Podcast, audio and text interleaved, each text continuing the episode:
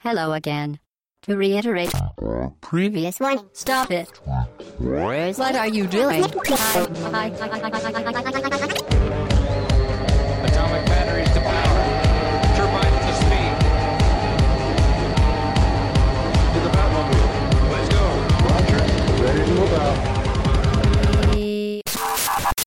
Hello again, très chères auditrices et très chers auditeurs, c'est le podcast au bas gauche droite numéro 163. Nous sommes le dimanche 25 octobre au matin. Et pour ce podcast d'actualité, il y a moi et il y a Hobbs.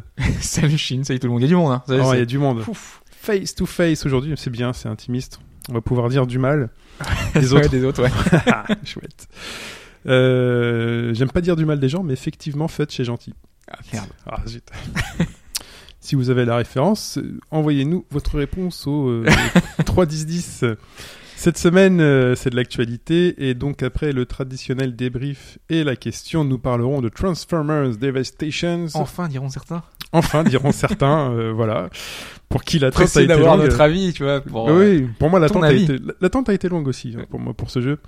Nous aurons l'actualité et nous parlerons de Rebel Galaxy. Et en plus, vous aurez du suivi de l'actu avec, euh, il y a quoi, du Life is Strange, du Dreamfall Chapters et Duelist. Surtout dualiste, on va dire. Surtout Duelist. voilà. ok, très bien, parce que là, t'as mis les trois, je me suis dit, waouh, J'ai tout fait, tu vois, en tout fait, semaine. Allez, tout fait. Et on commence donc par le débrief. On commence par le débrief. Un tout petit débrief avec euh, deux petits points. Euh, le premier, j'avais dit la semaine dernière que Dark Souls 3 devait probablement tourner sur une version améliorée du mo- moteur de Dark Souls 2. Ouais. C'était plus ou moins lié au, enfin, visuellement. Je, je trouvais que c'était un, enfin, vu que la direction artistique est très différente de Bloodborne, j'en avais déduit ça. Et on a Coca Impact qui nous renvoie vers un article d'Eurogamer, enfin, d'une vidéo, en tout cas d'Eurogamer, avec euh, Digital Mhm. Foundry qui est, qui en général, qui compte les pixels. c'est ça, Ah, il compte. Il explique, euh, regarde le framerate, euh, il des, voit, petits, euh, des petits graphiques. On c'est va ça. faire regarder. Et là, la version Xbox One, elle descend à 29 images. Ouais. version c'est affreux. PS4 là, c'est c'est pas possible. Voilà. Voilà.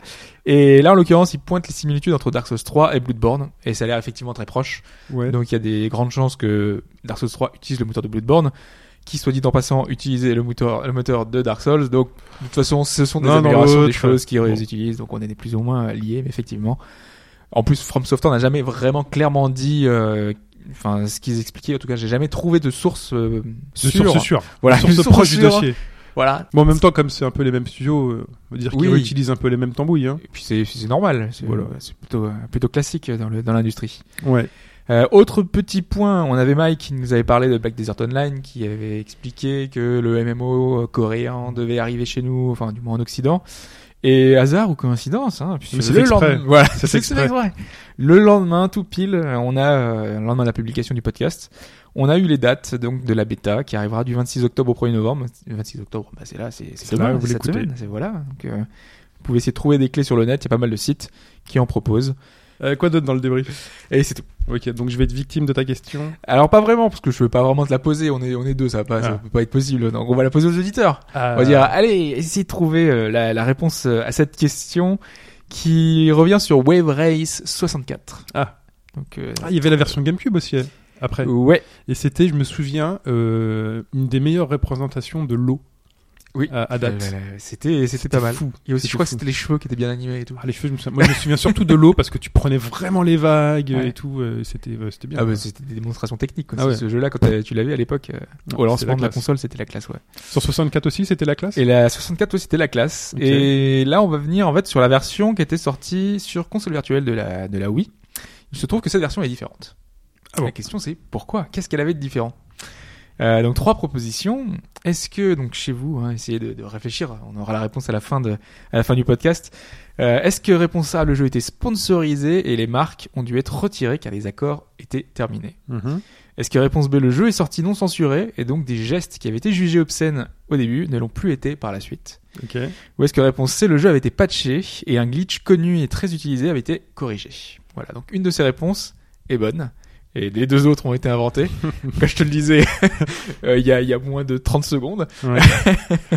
Et est-ce que tu as une idée déjà, éventuellement, toi, euh, comme ça euh, Généralement, la publicité, ça marche bien parce que c'est des trucs de droit. le glitch, race, le glitch, je pense pas que les mecs se soient fait chier à corriger un glitch d'un jeu, d'un jeu Ouais. déjà. En plus, ça se trouve, les gens rachètent ce jeu pour ce glitch-là. Ouais, mais les glitches, ça, arrive souvent. Je sais pas, dans, dans, Super- dans Mario Kart, t'avais souvent Ouais. le, le truc. Tu le corriges pas pour une version. Une version virtuelle. Donc c'était quoi la deuxième? Euh, C'était euh, le sens non censuré. Ouais. ouais. Ouais, je pense que c'est le non censuré. Non censuré. Ouais, je pense que c'est ça. Ok. Ça fait bien ça dans les petites lignes, genre euh, en version non censurée, tu vois, director's cut, On te la vend comme ça, ouais. comme au cinéma. Très bien. Eh bien, c'est donc la réponse en fin de podcast. Euh, on va voir si j'ai gagné. Seul à seul face à. Et puis si vous aussi cherchez hein, pendant que vous écoutez. C'est ça. Et il est temps de parler. Cherchez pas sur le net. Hein. Non, mais non, c'est de la triche. Bon, regardez, j'ai le téléphone là dans les mains. Il sait pas ce que je regarde sur mon écran. Euh, parlons d'un grand jeu, un très grand jeu.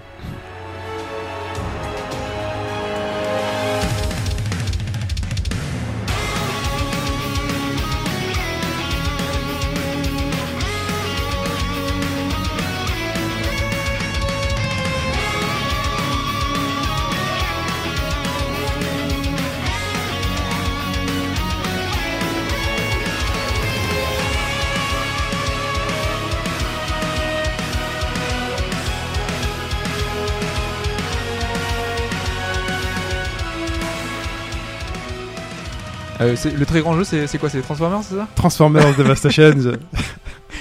On la, la- la définition correspondait pas trop. Mais, Euh, voilà, bah non, bah non.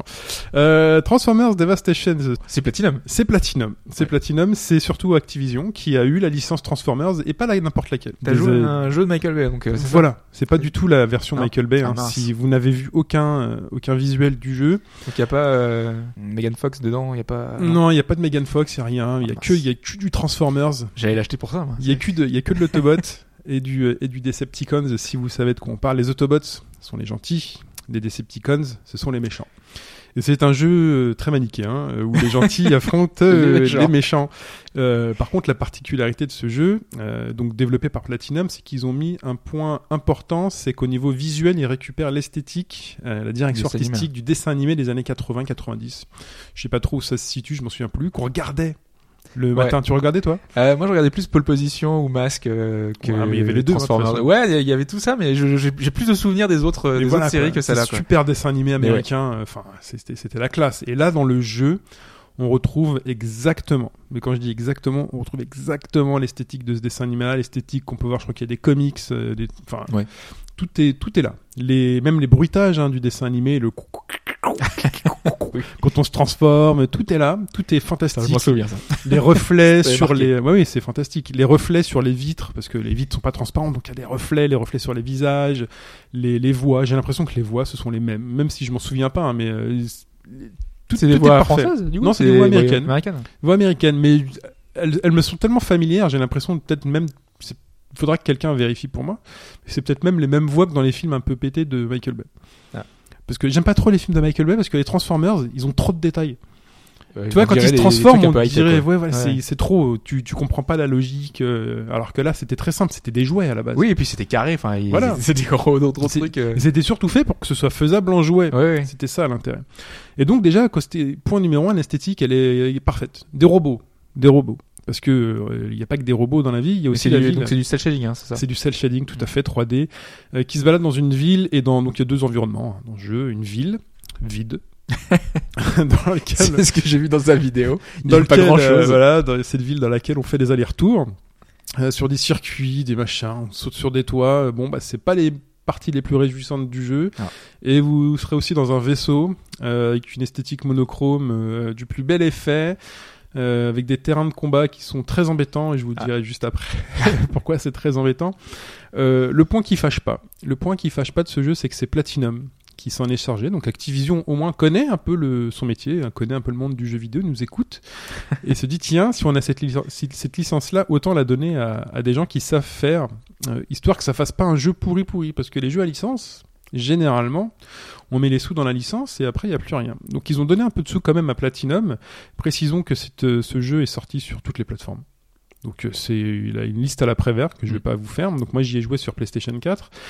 Euh, on sent que ils ont pas eu le temps. C'est-à-dire que le jeu Ouais. est pas très long, donc c'est 5-6 heures. Moi je suis à la fin là, euh, voilà. Et il y a beaucoup beaucoup de moments où tu te dis mais pourquoi? Pourquoi? C'est un jeu de combat. Ouais. Euh, Enfin, c'est un beat'em all, c'est un jeu de combat à progression euh, qui est calqué, on va le dire tout de suite. Ils ont pris des Transformers, donc ils ont beaucoup bossé pour les modéliser. Mhm. Et ensuite, ils se sont dit comment on va les faire se taper Ouais. Et ben, on va les faire se taper comme dans Bayonetta, Ouais. avec un soupçon Mais attends, juste avant de, de venir sur le sur le gameplay, effectivement, où tu effectivement il y a pas mal de similitudes avec Bayonetta. Euh, mais pourquoi est-ce qu'ils ont sorti un, un truc Transformers euh, finalement sur le dessin animé aujourd'hui? Il y a encore un dessin animé qui est Absolument qui est- pas. Parce que c'est bizarre comme démarche. Je, je suis en train de me poser la question. Je me disais, c'est un peu comme Rock- Rocksteady quand ils avaient repris la licence Batman, ils avaient voulu en faire un truc un peu différent euh, et tout. euh. Et en fait, je me suis posé la question. Je me suis dit, mais pourquoi est-ce qu'ils ressortent aujourd'hui un Transformers basé sur une licence des dessins animés qui doit parler à plus grand monde? Mais ça doit être la licence Euh, comics en c'est- fait. c'est Parce bizarre. que je crois qu'il y a des comics qui tournent en ce moment sur Transformers, comme il y a des comics Ah oui, euh, effectivement, donc muscleurs c'est en ce moment. possible que- ouais. Les comics maîtres de l'univers hein, Mm. qui sont un truc. C'est aussi euh, connu qu'aujourd'hui qu'avant, mais. euh, Je pense qu'ils ont voulu flatter surtout euh, une certaine une certaine génération. Je pense que typiquement donc c'est un jeu qui leur a pas coûté très cher vu, vu les moyens, c'est c'est visible. hein.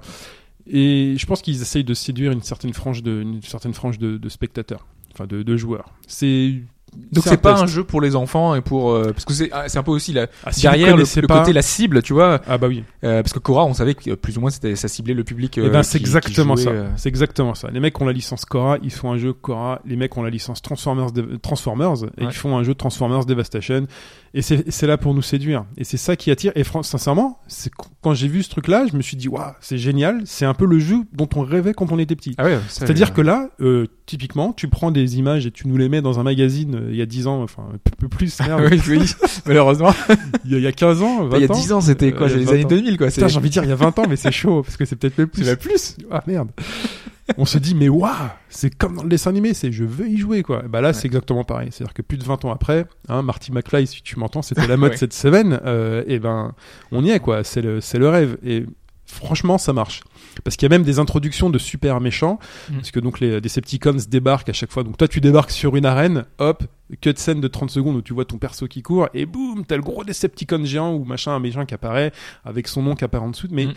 il apparaît dans un effet, mais tellement stylé avec ses ombres, ces trucs-là, que tu te dis, ça pète. Voilà, ça, tu lui pardonnes les, euh, la mise en scène et les tout. 15-20 minutes d'avant où tu t'es fait chier à courir en mode, euh, en mode voiture, en mode camion sur un circuit tout pété. Et Ah, des phases je- de conduite donc, Ah oui, coup, mais c'est dégueulasse. Ah, Franchement, c'est dégueulasse. C'est, euh, tu, voilà, tu prends des accélérations, il faut quoi, casser c'est des les phases de, de voiture de Bayonetta, enfin les phases de. C'est pire. De moto là. C'est pire que ça parce que c'est toi qui pilote euh, soi-disant le, le truc parce que tu le pilotes juste avec le stick et euh, pff, tu te bouffes les murs, tu te bouffes des accélérations toutes les 3 secondes, tu te bouffes des murs, tu te bouffes des barrières si t'avais pas assez de vitesse. En même temps, t'es obligé de courir derrière un Decepticon dans certaines phases, tu vas courir derrière un méchant, tu dis vite, arrive avant lui, tu vois. Effectivement, ça pas l'air fou, hein. Non, c'est pas foufou. C'est pas ce que c'est mieux faire Platinum. Il y a des phases, il y a un moment donné, il y a une phase de shoot. Voilà, euh, t'es sur un truc, tu chopes un gun et tu shootes. euh, et à un moment donné, il y a une phase vue de dessus. Pourquoi? Euh, Il y a une phase en voiture vue de côté. Pourquoi? Bon, En fait. Platinum, ils ont toujours essayé de varier leurs expériences dans le propre jeu, tu vois, pour essayer peut-être de mettre en avant le côté gameplay quand Ouais. il fallait, quoi. C'est tellement ponctuel et c'est, Ah. et c'est- ça tombe tellement comme un cheveu sur la soupe que tu dis ouais bon pourquoi? Donc là les Decepticons, les, enfin les Autobots doivent sauver la Terre. Euh, alors que là mon timer me dit que on a fini, ça m'étonnerait. c'est peut-être moi qui l'ai mal. là. on a fini. C'est j'ai mal programmé. non, continuons. On est les gentils. On peut se transformer à volonté en voiture, en, truc. Vous avez cinq personnages différents. Ah oui, il y a des personnages je- différents. Ouais, ou vous avez Metroid, euh, Metroid Prime. Vous avez, vous avez Optimus Prime, Ouais. pardon, le, le plus connu. Mm. C'est un peu le, le- c'est le camion. C'est comme dans Mask, il y avait un camion aussi, c'est Oui. le plus connu. Bah là, Optimus Prime, c'est le plus connu, c'est le chef, c'est le daron Mm. des Autobots. Vous avez Bumblebee, qui est pas une Mustang cette fois-ci, qui est Ça, ça la. me dit rien. mais, euh, Bumblebee dans les films de, de, de Michael Bay, c'est la Mustang jaune. Ah, Tu vois, tu vois, tu vois, tu je la vois. vois juste dans les trailers, mais ouais, je Bah vois. voilà. Et ben sauf qu'en fait dans le dessin animé d'origine c'est une petite voiture jaune, une petite, c'est une. Twingo quoi. Et vous en avez une, c'est plus une espèce de Ferrari rouge. Vous avez un dinosaure pour les dinobots. Et vous avez un- une autre voiture blanche, euh, voilà, très stylée. Et vous avez le choix à chaque mission de jouer avec l'un ou l'autre euh, des personnages. Est-ce que vous allez faire des- débloqués au début? Non, pas tous. Vous en avez trois et puis plus avancé, vous allez avoir les cinq qui vont se débloquer au bout d'un moment. Et euh, si comme moi, eh ben, je pense que vous allez faire plutôt comme moi, c'est-à-dire que vous allez jouer avec un, puisque c'est celui sur lequel vous allez augmenter les stats, Ah c'est celui que vous allez équiper avec euh, l'arme que vous aimez bien. Donc moi j'ai choisi, euh, ah bah déjà tu vois j'ai un truc bien marre, j'ai oublié son nom. Le rouge Prime, avec hein la double, non pas Optimus Prime, l'autre. Ah, ok. Euh, swipe, euh, swipe sweep, euh, j'ai oublié. Ah ça c'est affreux. Ça, je vois pas te dire ça. Bon c'est pas grave, c'est la voiture rouge. C'est la voiture rouge. C'est le plus rapide, c'est celui avec les deux épées au début, et donc j'ai continué à lui donner les deux épées parce que j'aime bien dans les bits taper vite, taper vite, vite et beaucoup. C'est peut-être plus que mieux que de taper euh, lentement, De mais façon, très T'as pas de fort. bouclier, euh, c'est bon. Il y a pas de bouclier, il y a pas de bouclier, mais bonne transition. Il y a l'esquive Bah oui. Et l'esquive, c'est laquelle bah, C'est celle de Bayo. Ouais. C'est le witch time, on appelle ça le mode concentration. Au moment... Ouais, ils ont pas euh, mis euh, le Witch Time Non, ils, ont directement. mis- ils, ont mis- ils auraient pu mettre robot time ou un truc Ouais, ça. c'est ça. Non, c'est le mode concentration et euh, quand euh, votre ennemi s'apprête à frapper, Donc c'est le même effet. Il y a le ralenti. le ralenti, une petite roulade, Ouais. euh, voilà le ralenti, puis vous avez. euh, donc il y a un timer aussi. Il y a un truc, un temps. euh, Ouais, ouais, ça dure, peux, un, ça dure un certain temps, Ouais. pendant lequel bah, vous pouvez taper l'ennemi. Euh, l'ennemi euh, qui lui n'hésite pas, n'hésite pas à euh, mettre fin à votre combo, donc il peut vous contrer. Mm. Vous avez une parade. Ah Enfin, les ennemis ont une parade qu'on peut acheter, parce qu'on peut acheter toute une panoplie de coups, pas beaucoup, bon, une petite dizaine, même pas. Ah ouais. Ah non, c'est très léger. Platinum n'a pas eu le temps. Ça va être le, le fil rouge euh, de ce jeu-là, c'est vous allez dire Platinum n'a pas eu le temps. Ils ont pas eu le temps de développer beaucoup de coups, donc Mhm. euh, il y a qu'une liste mini- minimale de coups, donc vous avez la- une concentration améliorée, vous pouvez avoir une concentration quant au moment où de l'impact, donc ça donne un peu plus de une fenêtre un peu plus grande pour euh, se, se concentrer. Euh, vous avez le contre. Donc la parade, c'est la parade de Metal Gear Rising Revengeance. Ah oui. C'est le coup de stick vers l'ennemi, qui là sert pas à grand chose. Elle va un peu étourdir l'ennemi, mais l'ennemi ça va pas le, ça va pas forcément ouvrir les- la garde en grand quoi. Parce que les ennemis sont bêtes ou euh, tu sais ça peut être des ennemis de BTA ou Les ennemis sont puissants. Pas, et, euh, non, les ennemis puissants. sont puissants, Ils sont plus puissants que vous. Ce qui est, Ah oui. ce qui, ce qui un certain challenge, qui est Ah pas oui. mal. Donc ils vont pas hésiter eux à reprendre leurs animations de coups pendant que vous vous êtes dans une animation de trucs. Donc il va falloir penser à bien euh, cancel avec un avec un witch time. On va appeler ça un witch time. Il va falloir bien penser à cancel votre euh, votre enchaînement avec ça. Et les ennemis, vous allez souvent vous retrouver donc face à des boss. À chaque fois, ce sont des middle boss. Il y a des petits ennemis, bon voilà. Mm. Mais c'est souvent des middle boss qui eux peuvent vous marave la gueule en 4-5 coups. Parce que Mm. vraiment, quand ils vous tapent, ça va vite. Et eux, quand vous les tapez, leur barre de vie, elle descend pas. Ah. Donc vous allez recommencer, recommencer, recommencer, recommencer jusqu'à avoir du calme, jusqu'à vous dire. Et si j'appuyais sur le menu option Pourquoi? pour euh, vous équiper d'un boost d'attaque de Ah. 100%, d'un boost de défense, euh, pour vous redonner de la vie Mhm. Parce que c'est pas automatique sauf si vous avez un truc réanimation qui est rare. Franchement, le truc réanimation, je sais pas d'où il sort. Euh, parfois, j'ai une réanimation qui apparaît quand je suis mort et on me réanime. Sinon, il va falloir vraiment penser à appuyer sur le bouton pause et aller dans les menus, chercher le truc pour vous donner 100% de vie. Leur truc totalement buggé. J'ai joué longtemps avec Optimus et ce truc ne marchait pas. Je me redonnais de la vie et ma barre n'augmentait Et pas. ce truc c'est quoi? C'est un, c'est un item? C'est un item C'est un item que tu utilises. trouves Oui, que tu trouves, que tu peux acheter dans un magasin Mhm. et qui te donne de la vie. Et ben moi, pendant, pendant un long moment avec Optimus Prime, je me suis dit, ça marche pas. Bon bah je vais changer de perso et là ça marchait. Bon, me demandez pas pourquoi. Il y a un bug. Euh, voilà. Et donc les combats quand même sont le point fort de ce jeu puisqu'ils sont pas, ils sont pas anodins, ils sont quand même assez fun. En plein milieu d'un combo, quand vous allez bien enchaîner, vous allez pouvoir appuyer sur le bouton de transformation pour donner un ultime coup, enfin ultime, une espèce de fin de combo en mode, euh, en mode véhicule. Donc c'est beau, c'est stylé, ça permet un peu de d'envoyer valdinguer l'ennemi. Mais la variété des combos, même si vous avez une liste de coups à la Bayonetta, elle est pas bien grande. Vous en avez une dizaine, un peu plus. Euh, pff, les variations sont pas très fortes. Vous allez tu souvent toujours par faire la même chose. voilà, quoi. on va Ouais. toujours finir par faire la même. Même si vous avez plusieurs armes, vous pouvez choisir. Vous avez les épées, vous avez les armes à distance. Bon, bah, les armes à distance, elles sont là, mais pff, vous les utiliserez dans des phases euh, bien Quoi, C'est spécifiques. celle que quand tu te balades en ville en fait tu peux les utiliser. Ouais, voilà, pour tirer sur un truc, genre pour euh, ouvrir des coffres qui sont présents qu'au début du jeu. Tu vois, voilà. Après, ça disparaît un peu. Il y a des ennemis qui sont un peu loin, donc pour les faire descendre, on essaie de leur tirer un peu dessus. Voilà, vous finirez par faire la même chose. Vous finirez par avoir votre arme de prédilection que vous allez faire euh, upper euh, jusqu'au niveau 10. Après c'est peut-être que- ça aussi de, de, de varier un peu. Enfin je pense que dans ces beat'em all euh, qui sont pas très longs du coup, 5-6 heures, Ouais. tu les recommences avec d'autres persos et tu changes Ouais. un peu la, la façon de jouer. Quoi. Je pense que ça l'intérêt. Si vous avez envie d'y retourner, hein, sachant que l'histoire, voilà, vous allez courir après. Euh... Ah ouais, donc du coup il y a pas de, de, Megatron, euh, méga vidéo, enfin une méga dessin animé qu'ils auraient pu introduire et tout. Il y a le strict minimum quoi. C'est Ouais, ouais, ouais. petite histoire. Il y a des petits cutscenes comme ça où tu vois les persos de près, ça fait très Mm. dessin animé, mais c'est Ah oui. pas, voilà. En gros, vous êtes dans la ville, euh, ils veulent, de- ils veulent euh, terraformer une planète, euh, et puis au final, ils veulent la détruire. Il y a un truc d'énergie qui s'enfuit, puis il faut le rattraper. Et au moment où tu rattrapes ce truc d'énergie, bah, t'as un autre méchant qui arrive et qui l'amène ailleurs, et puis vous allez dans le vaisseau pour aller recourir après, vous sortez du vaisseau, et puis vous retournez en ville, et puis à la fin, vous finissez dans le vaisseau. Voilà. Et parfois, il y a des phases de combat où vous allez être très très agacé parce que vous allez lui dire, mais, ah, et vous allez, vous allez rager, vous allez dire, mais putain, c'est de la merde. Et après, vous allez retrouver un peu de plaisir parce que finalement, vous vous en sortez. Donc, vous vous dites, bon, on va aller jusqu'au prochain combat. Heureusement que le système de jeu est là pour sauver. Parce que si on n'avait pas système de combat là, euh, on serait typiquement face à un jeu à licence vraiment lambda et trucs. Mais heureusement, le système de combat nous tient. Et nous aide à survivre face à des problèmes de caméra, parce que votre ennemi sera aussi la caméra, euh, qui rend les objets transparents. Vous savez, quand il est, c'est, c'est- généralement Ouais. c'est, c'est, c'est assez courant hein, quand on est devant un espèce de, de- d'obstacle. Il devient Ouais. transparent quand il est face à vous pour vous continuer à voir le, le, le, Notre le- personnage, ouais. personnage.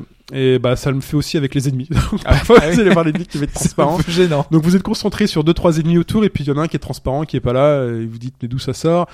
Vous allez donc vous battre sur cette caméra qui va euh, qui est pas forcément votre meilleur ami là-dedans. Vous allez vous battre aussi contre le décor. Euh, par exemple dans le vaisseau, vous avez des arènes. C'est assez frustrant. Les arènes dans le vaisseau sont une espèce d'octogones. Ouais. C'est des voilà des octogones euh, pavés. Euh, et ces trucs pavés ben, peuvent monter et descendre. Mhm. Ok? Et ben quand t'es face à des ennemis et que t'as le juste le décor, le sol qui monte et qui descend, alors que t'étais au milieu d'un combo, alors que t'allais le choper et tout d'un coup alors qu'il te ramène un ennemi devant toi, alors que tu sais pas prévoir ces trucs-là. Tu sais, c'est le genre de truc que tu peux pas prévoir, Oui. que le, le décor bouge ou autre. T'as envie de dire mais putain quel bordel à l'écran quoi. Mais genre mais quel bordel, c'est juste pas possible. Et votre ennemi qui vous envoie valdinguer à l'autre de l'autre côté, sa vie baisse pas. Tout d'un coup t'as des t'as des éclairs qui tombent du ciel. Tu sais pas pourquoi. Donc tu sais, heureusement t'es prévenu pendant une demi-seconde que t'as un truc rouge, t'as des éclairs qui tombent du ciel, donc voilà, ça te permet de déclencher un truc de ralenti, mais de toute façon tu déclenches tout ralenti, mais de toute façon l'ennemi il est à l'autre bout de la map, parce que lui s'enfuit, t'en as un autre qui vole. c'est pas des petites zones comme dans Bayonetta ou Si, finalement c'est des petites zones c'est des petites zones, mais les petites zones elles sont parfois un peu grandes, c'est-à-dire que quand tu cours à pied en autobot, Ouais. il est super lent. Ah oui. Il Et tu pas te transformer en véhicule Bah si, te- il faut se trans- côté. Justement, Ah, il si. faut se transformer en véhicule, mais voilà. Pourquoi c'est long C'est pas l'appuyer juste une Si, il faut touche? Ouais. Il faut rester appuyé longtemps. Sur la même touche que la touche d'esquive. C'est quoi, Ouais, c'est la gâchette, ouais. c'est la gâchette d'esquive. Et donc parfois c'est juste chiant de se transformer en voiture parce que t'as pas envie, c'est voilà. Bon, quand t'es en voiture quand même que tu vas vers l'ennemi, t'as un espèce de super coup quand t'appuies sur Ouais, le tu coup. ressortir et tu il se transforme. stylé. Mais voilà, c'est stylé, il se transforme en robot et puis il met un espèce de percut. Ah, c'est bien ça. Ouais, c'est bien, c'est bien. Après, tu peux sauter, tu peux sauter, tu peux euh, continuer à faire du juggle, taper le mec dans l'air. Non, tout ça, c'est c'est bien. Mais il y a des moments où tu vas être très, très agacé. Il y a des moments où, par exemple, t'as une poursuite face à un autobahn, on te fait vite, arrive avant lui à tel endroit. Donc le mec va super vite. Tu sais, C'est une fois dans le jeu, le mec qui va super vite. Et donc, t'essaies de tant bien que mal, au bout du 5-6e essai, tu commences à connaître un peu le parcours. Donc euh, tu sais que là, tu, tu te fais pas, faut, tu te fais pas piéger, tu trompes pas à gauche alors qu'il fallait tourner à droite ou des trucs comme ça. Et, euh, et à un moment donné, tu rattrapes ce robot. Et donc je le tape, je le tape. Au bout de trois fois, donc le mec il s'enfuit, il arrive avant moi. Et au bout d'un moment, j'arrive à tuer le mec. Mhm. Je lui évite sa barre de vie. Le mec est mort. J'ai même eu un succès. Tu vois, un trophée qui me dit Ouais. euh, genre euh, t'as tapé le mec. Donc je me suis dit bah c'est bon, maintenant je peux aller jusqu'à l'objectif normal, bien regarder où il faut aller et tout. Ouais. Et donc j'arrive et bien à un moment donné il me double. Le mec il est ressuscité, il m'a doublé. le cum il est revenu, il m'a doublé et il est arrivé au truc avant moi. Donc je me, suis dit, en fait. je me suis dit bah non en fait ça sert à rien de le taper juste avant. Ah. Bon, il faut juste aller vraiment plus vite que lui. C'est le truc du genre de truc qui peut t'énerver, voilà.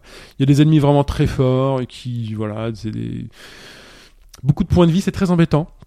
Donc voilà, est-ce que c'est un jeu que je vous conseillerais? Euh, Est-ce que c'est un jeu qu'on peut conseiller décemment à quelqu'un? Alors, si vous aimez peut-être à beaucoup, petit prix, non peut-être à petit prix, ouais. À petit prix, pourquoi pas Ça peut vous faire plaisir parce que vraiment l'esthétique et les combats euh, par moments sont sympas, sont plus sympas vers la fin. Mhm. Où en plus, là, c'est super traditionnel. À la fin, vous allez avoir tous les ennemis du jeu par vague, multipliés par 3, par Mhm. 4, et ceci, cela, et ça va être très chiant parfois, ou parce que vous allez pas comprendre, parce qu'en plus, parfois, il faut protéger des gens. Ouais. Voilà. Donc, tu essaies de les protéger, mais toi, parfois, tu es obligé d'être pris ailleurs, et puis le mec meurt. Donc, bah, faut recommencer. Genre le- Parce que le mec en plus est sur place, hein. tu vois, il bouge pas, il bricole un truc, hein, sans spoiler l'histoire qui est quand même euh, d'une euh, d'une profondeur euh, ex- extraordinaire.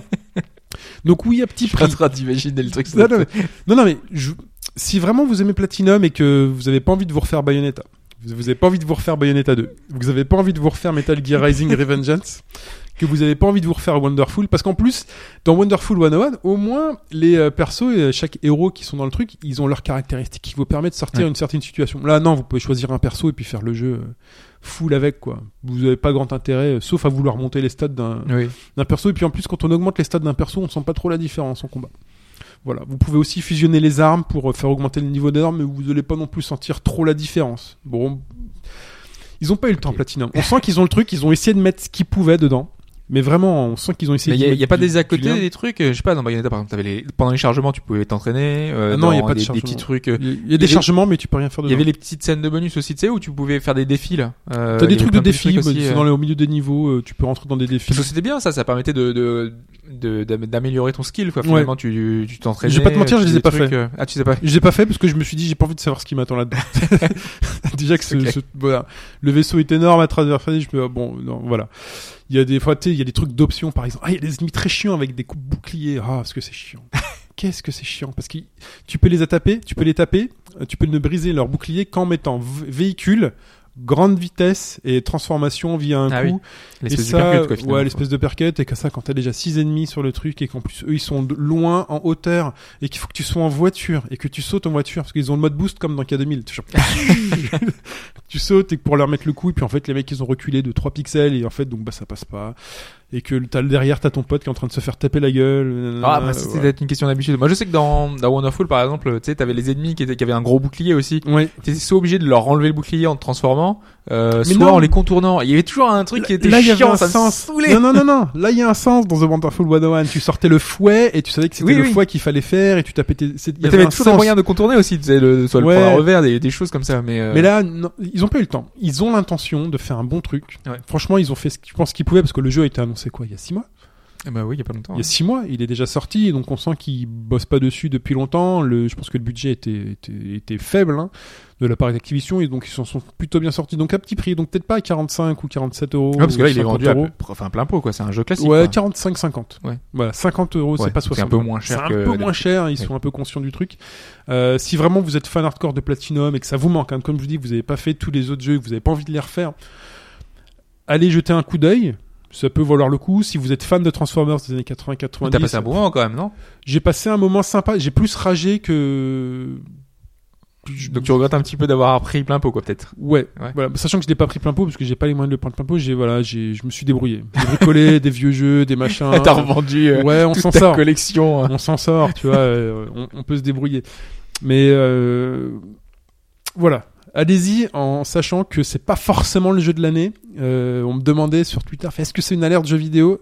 Non, ok. ça aurait pu, hein, si ça avait été du niveau de Metal Gear Mais ouais, en plus, mais- il y, a, y quand même des bases qui sont intéressantes, quoi, avec le, Les bases, avec ouais, le mais- Witch Time, avec euh, le côté. Oui, mais au moins, au moins Bayonetta, t'avais le plaisir, même si tu connaissais pas tous tes combos par cœur, t'en avais une chier, et même quand tu faisais des trucs au pif, oui, ça sortait quelque T'étais chose content et puis et ça sortait un truc impressionnant parce que t'avais le monde euh, parallèle qui sortait donc t'avais le démon qui sortait sa Oui. tête le, les- tu voyais les grands talons Il y a des espèces de Bayonetta. finish un peu pareil comme ça là. Non, qui- que dalle. Non, ah merde, ça c'est c'est dommage. non non non il y a pas donc euh, t'arrivais tu disais ah ce combo là il est pas mal ça fait un truc très stylé de Bayonetta t'as le pied qui sort la main qui sort le démon qui sort Ouais. le juggle du machin là parfois t'en vois les, les, les persos en juggle mais ils se rétablissent c'est-à-dire que les persos en plus quand ils sont plusieurs ils hésitent pas à t'attaquer tous en même temps ils s'est- T'as des, tru- t'as des trucs un peu frustrants qui rajoutent du challenge, mais parfois où tu te dis c'est frustrant parce que c'est peut-être mal calibré, c'est peut-être mal pensé, alors qu'un Bayonetta c'est toujours très logique. Et même quand tu fais un peu n'importe quoi, t'as toujours une récompense.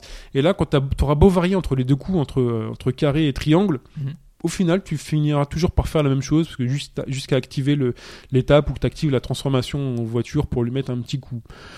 Bon, Voilà, on sent que c'est du minimum, c'est du platinum. Il faut maîtriser ces mécaniques-là. Attention, vous en sortirez pas si vous maîtrisez pas ces Ouais. mécaniques-là, mais ils sont pas allés plus loin que ça. C'est c'est la base de base de Platinum. C'est peut-être un peu ce qu'a fait Cora. Moi, j'ai pas fait Cora. Faut- Peut-être que Mike joue à Transformers. euh, je lui prêterai, je lui prêterai pour qu'il dise euh, une comparaison entre Cora et, et ça. Ou sauf s'il est PC à, sur, Ouais, sur PC je crois qu'il voulait vraiment pas y jouer. hein. Bon, il a tellement bah- été traumatisé par Cora.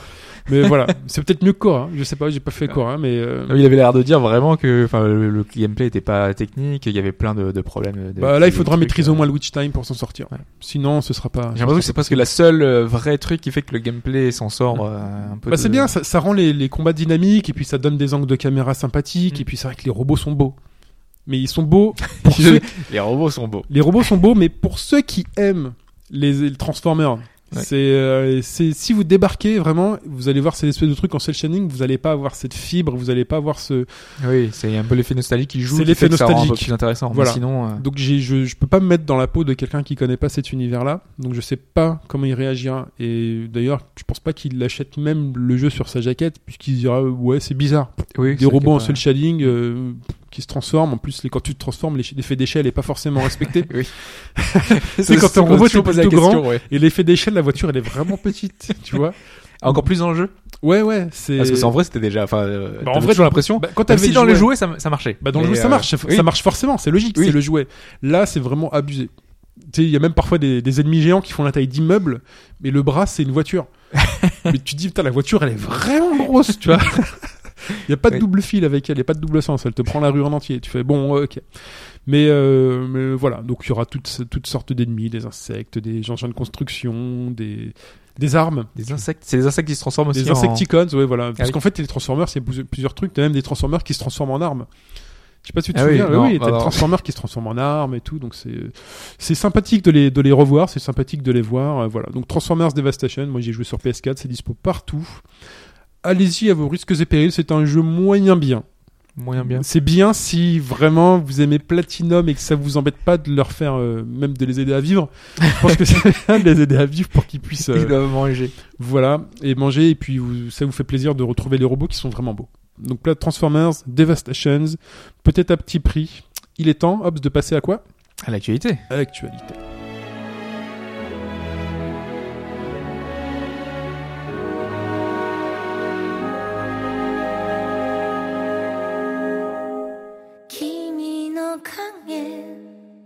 星のように朝に溶けて消えてゆく行き先をなくしたまま思いは溢れてくる。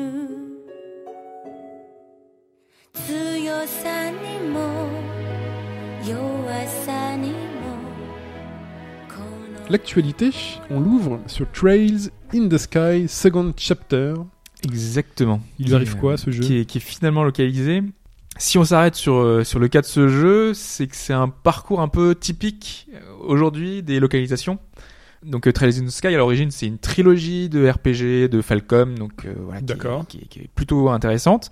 Euh, on en a déjà parlé déjà il y a pas mal de fois on a râlé sur le fait qu'on n'a jamais eu le pre... enfin on a eu que le premier. On a quelle année que le premier. C'était il y a longtemps C'était il y a longtemps ouais. Euh, il y a déjà plusieurs années. Euh, il, est ressorti sur Steam il y a pas longtemps par contre. Quand tu dis euh, plusieurs années, c'est quoi? C'est Transformers il y a 20 ans, 25 ans ou euh, 10 Bah par exemple là le deuxième épisode là Ouais. on l'attend depuis 9 ans. Ah, oui, ok. Donc c'est un petit peu long quand même. Ok, hein. C'est le genre de, de jeu que tu as Ouais. envie vraiment de- de- d'avoir et que tu sais que tu n'auras jamais. Et justement, moi j'ai acheté euh, bah, euh, Trails in the Sky, le premier euh, sur Vita et sur euh, sur Steam. J'ai les, j'ai les deux. Et je l'ai jamais fait en fait parce que c'est un jeu qui suit vraiment. Ouais. Donc euh, je me disais j'aurais jamais la fin et c'est con quoi. Alors, des fois je me demande pourquoi je l'ai acheté, mais euh, et au moins pour soutenir déjà la démarche et se dire que peut-être un jour on aura la suite. Mais ça a marché. Et ça a marché. On a enfin, on a enfin la suite. Mais euh, c'est, c'est dommage et c'est frustrant parce que jusqu'à maintenant, l'explication euh, logique de tout ça, c'était que, enfin, la, annoncer la, la raison annoncée par Exceed de cette non-localisation, c'était que le jeu, euh, il y a un problème de budget, c'est que le jeu contenait beaucoup trop de texte, donc ça, le jeu serait jamais rentable pour le sortir. Parce que C'est un jeu PSP à la base. Hein. D'accord. Donc sortir un jeu sur PSP aujourd'hui ou déjà il y a 5-6 ans pour une console qui était voilà qui s'était pas vendue énormément, c'était compliqué sur un marché de niche de le sortir. Et l'autre raison, c'était que le jeu était très volumineux pour le PSN. Donc techniquement, apparemment, il y avait des complications qui faisaient que euh, pour eux, ça prenait soit trop de bande passante, euh, soit ça... Ah, ça, il y avait une c'est- histoire de deux CD aussi. Enfin c'est voilà. l'argument bullshit, ça. Les mecs, ils nous sortent des patchs de 15 gigas, des trucs comme ça. Non, ils mais- disent qu'un jeu, c'est trop. Ouais, mais c'était il y a 9 ans. Hein. Bah, c'était pas le PSN d'aujourd'hui, il y a 9 ans. Euh, non. C'était Voilà. le, le truc sur PSP, quoi. Bah oui. C'était oui, oui. anecdotique, quoi. Voilà, complètement. Mm. Donc euh, bon, il y avait des problèmes et donc là, donc Xseed a finalement annoncé que le jeu sortirait à la fois sur PSP, donc aujourd'hui, hein, Les avancées technologiques nous ont permis de. voilà, et euh, donc sur Steam le 29 octobre. Donc Sur- déjà cette semaine. Sur là. PSP. Mais les mecs, ils disent qu'ils ont pas de budget et ils sortent un jeu sur PSP. Non quoi. mais après, je pense pas qu'il sort dans, le commerce. Ça sera simplement PSN, PSP, Vita. Tu vois, c'est Ah. on, peut le- on peut y jouer sur Vita. Donc c'est version. PSP, mais contre. ok. Voilà, c'est ça. Déjà que la Vita, c'est vrai qu'on en parle pas, mais la Vita, bon voilà, quoi. Sony a annoncé qu'il faisait pas de jeu qu'ils arrêtaient les jeux. Oui, mais ça, voilà. ils avaient déjà annoncé ça il y a 6 mois, donc euh, bon, finalement c'est ils l'ont reconfirmé. une prolongation de, Donc c'est un peu leur choix. Oui, mais après les tiers l'ont pas abandonné. Donc euh, Oui. on en parle souvent euh, régulièrement. Il y a comme beaucoup de jeux de tiers euh, qui sortent, euh, notamment Atlus, euh, Xseed, et- etc. Mhm. Enfin Xseed, euh, bon, c'est les localisations de titres. De, on sent que ce sera de moins en moins, quoi. Oui, oui, Mhm. c'est sûr. Mais euh, mais quand même quoi. Et l'autre truc, c'est voilà, je disais qu'il y avait une- un, un truc logique dans tout ça, c'est que finalement c'est un. Pourquoi est-ce qu'aujourd'hui on a ce jeu-là C'est parce qu'on a Steam, enfin qu'on a Steam, qu'on a le PC, le marché PC, qu'ils ont pu faire une ressortie bah, de Trails in the Sky euh, il y a quelques mois euh, sur euh, PC, que ça a marché.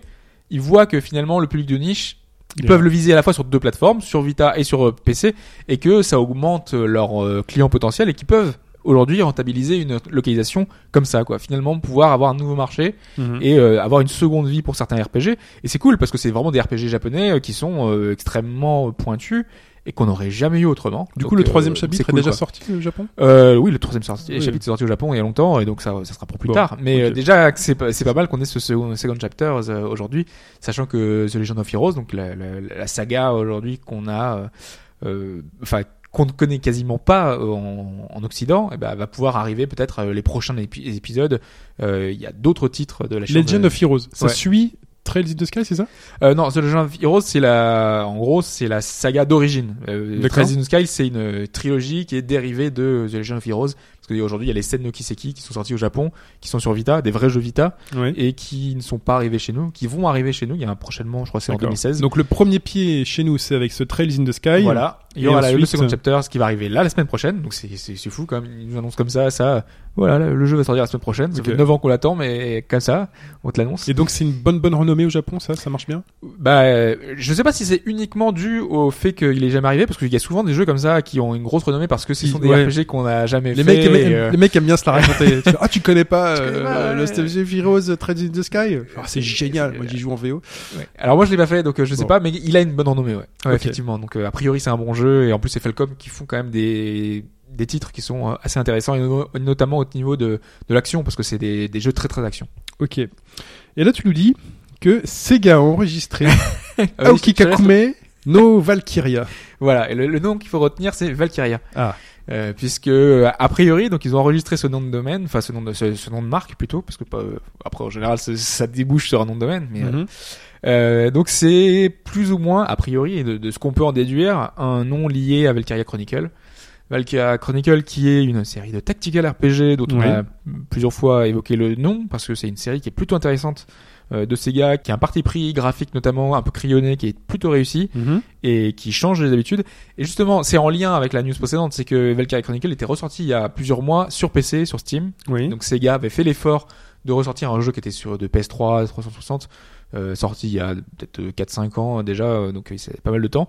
Et donc, euh, bah, je pense que c'est grâce à Steam et grâce aux ventes PC aujourd'hui qui peuvent se dire qu'on peut prendre le risque de le faire et de le sortir sur plusieurs plateformes. Et donc pour l'instant on n'a pas de plateforme, on n'a pas de détails, on sait même pas si ça sera vraiment Val- Valkyria Chronicle, Mhm. mais euh, il y a des chances que ce soit ça et c'est cool c'est cool vraiment parce que c'est une série euh, moi que j'aime beaucoup et que on attend vraiment des nouveaux épisodes depuis longtemps euh, qui étaient un peu abandonnés parce que c'était un marché de niche quoi Ok. Parlons de notre pote Hideo, Hideo Kojima, euh, ouais. euh, qui nous a sorti cette année l'excellent Metal Gear Solid 5, mais euh, moins excellent que Metal Gear Rising Revengeance, donc je pense qu'on n'aura jamais le 2. Je- ah c'est vrai t'as préféré Revenant ça Non, non, non, c'est totalement différent. Euh, oui. Non, c'est totalement différent. J'ai préféré. Revengeance à Transformers, mais euh, deux grands jeux. Non, vraiment, Metal Gear Solid 5 m'a, moi, euh, réconcilié avec euh, les Metal Gear, une infiltration. Et donc, euh, on pourrait se demander euh, ce que devenait Kojima après avoir été un peu... euh, on savait pas trop. Cette espèce de Ouais. mise au placard côté, côté Konami, Konami qui change un peu de politique, les employés qui passent le balai. son nom qui est viré de partout sur les voilà, c'est plus un jeu Kojima Production. Enfin, dans le jeu, en tout cas, à chaque mission qui commence, vous en faites pas, il y a écrit Kojima. Kojima. Ça, c'est excellent. On sent bien le, le pied de nez. Et donc, euh, on savait pas trop où il était, ce, cet idéo, où est-ce qu'il allait aller. On en sait un peu plus et on en sait un, voilà. Et ça ouvre un peu le, le suspense et, et l'envie de savoir, puisque ce mois-ci, on le sait, on en est sûr, on a vu la photo, c'est qu'il a fait son pot de départ. Ouais. Il a quitté Konami, même Alors, si il Konami fêtait juste peut-être la sortie du titre. à l'arrêt. même si Konami dit, on ne sait pas du tout de quoi vous parlez. Euh, Eux, pour ils ont nous, dit officiellement que c'était qu'il était, était en vacances. il est en, quand il est en vacances, il est encore employé. Toute l'équipe de Metal Gear Solid 5 euh, fait un peu de prendre du repos après la création de ce, de ce gros jeu. Euh, bah, un journaliste a sorti la photo du pot de départ. C'est pas l'information la plus importante. L'information la plus importante, c'est que Kojima a aujourd'hui une clause de non-concurrence. Ça, on le sait, et qu'elle prend fin au dé- en décembre. Donc, décembre, je pense qu'il va laisser peut-être passer Noël, euh, et qu'en début d'année, on devrait savoir ce que devient ce petit bonhomme et ce que devient. euh, sa créativité. toujours Est-ce ce qu'il a voilà. quitté le jeu vidéo pour partir dans le cinéma? Et ce qu'il va faire ensuite. Donc euh, c'est très euh, donc il est plus propriétaire des licences Metal Gear. Donc il pourra plus le faire normalement. Euh, donc moi je suis très curieux. Donc il- avec Silent Hills, il avait commencé déjà à mettre le pied dans un autre truc et puis il avait fait d'autres trucs hein, Kojima bien avant, Mhm. hein, ses Zone Ah of oui. et tout. Donc euh, il- c'est pas quelqu'un qui hésite à sortir. Donc euh, Même si aujourd'hui il est quand même. Enfin, c'est c'est c'est sa vie quoi, Metal C'est Gear. C'est. bah, c'est clairement c'est son œuvre, c'est l'œuvre de sa vie. Hein. Ouais. Donc, euh, sauf si derrière il arrive à ressortir quelque chose, un nouveau nom qui deviendrait sa- la deuxième œuvre de sa vie. Pourquoi pas hein, C'est peut-être une nouvelle vie qui démarre. C'est peut-être une nouvelle chance pour lui. C'est peut-être une nouvelle chance aussi pour nous de, de, de pouvoir euh, être témoin de, de, du Oui, début de créativité. nouvelle- nouvelle voilà. ère avec. euh, Donc euh, voir avec qui il va travailler. Donc je vois sur Twitter des gens qui disent ah faut qu'il aille travailler chez Platinum. Euh, Voilà, je chose un peu du rêve là, non C'est bah, voilà. un petit fantasme. mais je pense Non, On avait vu une photo où il était avec Marc, Cer- Marc Cerny, euh, où il avait, on le voyait les deux en photo. La dernière fois qu'on avait vu ça, c'était Yu Suzuki, donc euh, Donc euh, peut-être. ça reste un des rares PlayStation. un des rares personnages très très importants, un des grands créateurs dont, dont le nom reste et enfin qui restera à jamais et dont qui vend des jeux rien que par son nom quoi. C'est c'est l'équivalent du cinéma, les Ouais, grands noms c'est cinéma. un vrai gars connu quoi. Enfin, Ah dans ouais. le jeu vidéo, on n'a pas beaucoup de grands noms et lui, il- Voilà. il en fait partie. On en a eu beaucoup, fut un moment. Euh, Il y en a qui déclinent, il y en a qui vieillissent, qui font plus rien. euh, Il y en a qui, qui n'arrivent pas à reproduire le génie qu'ils ont eu sur Ouais. des jeux précédents. C'était difficile aujourd'hui quand même de donner, euh, enfin de mettre en avant des noms sur des, des jeux qui ont, euh, enfin je sais pas, 300, 400 personnes quand, Ouais. quand, quand t'as un Assassin's Creed. Ok, t'as Désilé qui est sorti la première fois parce que c'était lui qui a plus ou moins eu l'idée tout ça, mais Exactement. euh, depuis, euh, voilà, tu peux pas mettre de nom sur certains projets parce que c'est, ça devient beaucoup trop important. Donc, euh, Tu te souviens pour Assassin's Creed, c'était Jad, Oui, Jad vraiment, Raymond, ouais, voilà. ouais. Euh, T'as besoin d'une figure pour la communication, mais est-ce que derrière tu peux avoir un grand nom, un créateur aujourd'hui comme à l'époque je pense que c'est euh, important parce que tu, tu sais que ce, quand tu sais que ce nom-là est mis en avant et surtout ce nom-là, tu sais que ce sont des personnes qui mettent en avant leur vision. Et Ouais. Ils ont une vision de base et ensuite ils ont une équipe derrière technique qui les aide à trouver. Mais quand on, on te dit bah, c'est un jeu de Kojima, tu te dis il y a un truc derrière, il va, il va jouer avec nous. Non seulement nous on va jouer avec le jeu, mais en plus lui va jouer avec nous, il va jouer avec cette espèce de quatrième mur. Quand tu vois des personnes comme, euh, bah, si on parle de Platinum, si on parle de Camilla, pendant quand, il a sorti Bayonetta, quand il sort The Wonderful 101, tu sais que ce sont des jeux dans lesquels eux croient à mort et, et qu'il ne laissera pas sortir sans une énorme qualité intrinsèque, même si derrière la critique ne suit pas forcément, enfin les ventes, puisque généralement la critique suit pour ce bonhomme, même si les ventes ne suivent pas, c'est un mec qui reste accroché à ses bottes et qui dit non, non mais c'est un jeu excellent et j'adore ce jeu. Et... Mais Platinum encore c'est une petite équipe donc Ouais. c'est- encore gérable tu vois c'est Mais- après les projets au dessus parce que lui quand il fait des jeux enfin Metal Gear il y a du monde hein, comme, comme trop qui mégalo, dessus, hein. mais c'est peut-être le ce qui lui a causé sa perte chez Konami. Enfin, peut-être trop mégalo chez Konami. Enfin, enfin, enfin, voilà. Donc, euh, on attend, on attendra décembre ou janvier pour savoir ce qu'il devient. Et il y a un autre grand nom du jeu qui commence à parler après des longues années de silence. Là, tout d'un coup, avec les dollars, il parle.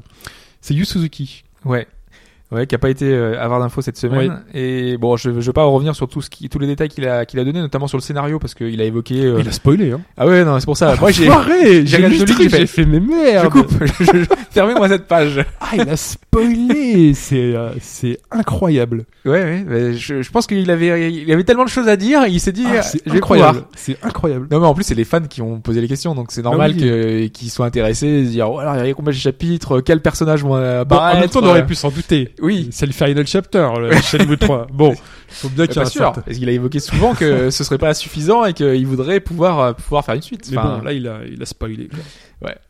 Et il explique quand même, enfin moi j'ai relevé sur tout ça pour euh, le fait qu'il réfléchisse euh, depuis longtemps déjà euh, sur le meilleur moyen de revenir sur les deux premiers épisodes. Oui. Et c'est une question qu'on s'était posé hein, en fait, euh, comment faire pour euh, résumer deux épisodes sans offrir les deux jeux, puisque aujourd'hui la seule solution qui serait bah, la plus facile, c'est de ressortir les deux jeux en HD. Voilà. Et ça, Sega n'est toujours pas décidé à le faire et signer les pétitions et même envoyer même- des mails à Sega même pour le faire. si Monsieur Suzuki euh, dit qu'il est en très très bon rapport avec Sega Oui. et qu'il ne l'a pas empêché d'utiliser la licence. licence, euh, oui. voilà. Donc euh, c'est bizarre, elle est bizarre cette situation. hein. Ouais. En plus, ils mettent en avant euh, Rio dans certains jeux.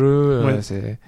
On se demande, ouais, euh, très étrange. est-ce que euh, ça va vraiment. Peut-être que à l'approche du titre, à la, Moi, la sortie du titre, Sega va se dire, oh, il y a peut-être un truc à faire. Moi, je pense qu'un an avant, dès qu'on aura vu les premiers trailers de Shenmue 3, les, premiers, les premières démonstrations, on verra que le jeu existe vraiment, avec une date qui sera peut-être repoussée, mais je pense que Ouais. dès qu'on verra les premiers éléments, Sega prendra la locomotive et sortira le 1 et le 2 en HD. Ouais, c'est possible. Parce que là, le, le sortir maintenant, l'annoncer maintenant et le sortir maintenant, ça n'a pas grand intérêt. Ouais, c'était, ils auraient peut-être pu l'annoncer avant, tu vois, pour surfer sur la vague, euh, l'annonce, euh, tu vois, la- la- Ouais. le grand 2-3 avec Shenmue qui était retour. Je pense que plus que l'annonce, c'est les trailers et les véritables dates de sortie qui se précisent et les premiers avis qui Bah, fait du coup, vraiment moment-là, on a le temps, hein. locomotive. bah, on a le temps. Donc ce sera chez nous 3, c'est 2017. Ouais.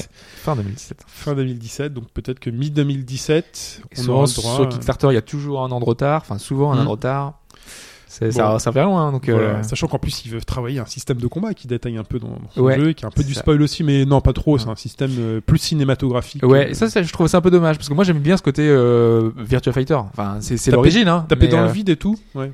Bah, taper dans le vide. Ouais, ouais, c'est vraiment s'entraîner, c'est vraiment ce. Ce qu'il décrit, c'est qu'il ne veut plus taper dans le vide, mais euh, faire en sorte que si l'ennemi est trop loin, bah, ce soit une animation contextuelle qui apparaisse du type bah, Rio qui va s'approcher, s'il est contre un mur, et ben il s'appuiera contre le mur, euh, mais de la manière la plus simple possible. Ah ouais, moi je l'ai pas compris comme ça. Moi je l'ai compris qu'ils veulent vraiment simplifier le, le système de combat hein, pour un truc un peu plus cinématographique. Bah justement, bah, c'est ce que je dis, c'est qu'il le simplifie avec peu de boutons, mais pour que ce soit cinématographique, il faut pas que le personnage tape dans le vide euh, ou fasse son combo dans le vide si l'ennemi est à côté. Ah ouais, C'est-à-dire ce que si t'appuies sur le bouton de coup de poing alors que l'ennemi est pas à portée, lui ce qu'il veut c'est que ben Rio se rapproche. Ouais, pour toi, il reste un jeu de combat. baston quand même. Enfin, ça reste un, jeu, un truc baston quoi. Ah oui, ça restera de la baston. Ah, parce que Mais- moi je l'avais pris, c'était plus de la baston. Tu sais, c'était un plus le côté. euh, QTE, c'est ça ou le truc ouais, près, enfin euh, là c'est l'extrême, mais un Azuras Wrath quoi. Enfin un truc où visuellement où t'as des combats qui soient mis en scène et que euh, éventuellement t'as deux trois. euh, Ah bah Azura c'est du c'est du QTE. hein. Ouais ouais, mais alors un QT un peu plus libre, mais Mhm. quand même quoi. Que, que Bah t'avais des petites phases de euh, liberté où tu te déplaçais pour aller un oui. peu vers le perso, voilà. Mais euh, Moi j'ai peur qu'on aille vers ça. En fait, Non, Et ce moi, serait dommage. Moi j'ai compris justement que toutes les animations du perso seraient en sorte en, fonction de la du décor et en fonction de la distance de l'ennemi. Ce qui ferait que t'aurais peut-être moins de trucs ridicules Parce euh, qu'un perso il qui dit quand même que voilà qu'aujourd'hui euh, il, il veut pas regarder ce que font les autres, euh, que euh, au niveau du, enfin j'ai l'impression qu'il qu'il se dit que c'est compliqué aujourd'hui de faire un jeu qui qui soit à la hauteur de ce que font les autres, surtout avec un si petit budget, Mm. et que du coup ben il veut en mettre euh, davantage bah, dans le, les, les effets visuels quoi, enfin que, que que ça passe plus dans l'émotion et euh, là ces phases là ça sera plus chorégraphié et donc à ce moment-là on peut jouer Je plus pense que ça quoi. participera à la chorégraphie, cette espèce de, de, de mise en Ouais. scène du combat. Bah, voir, Moi, ce qui me rassure, c'est la taille. Il, Euh, ah, j'ai pas lu, Il euh, évoque légèrement la taille.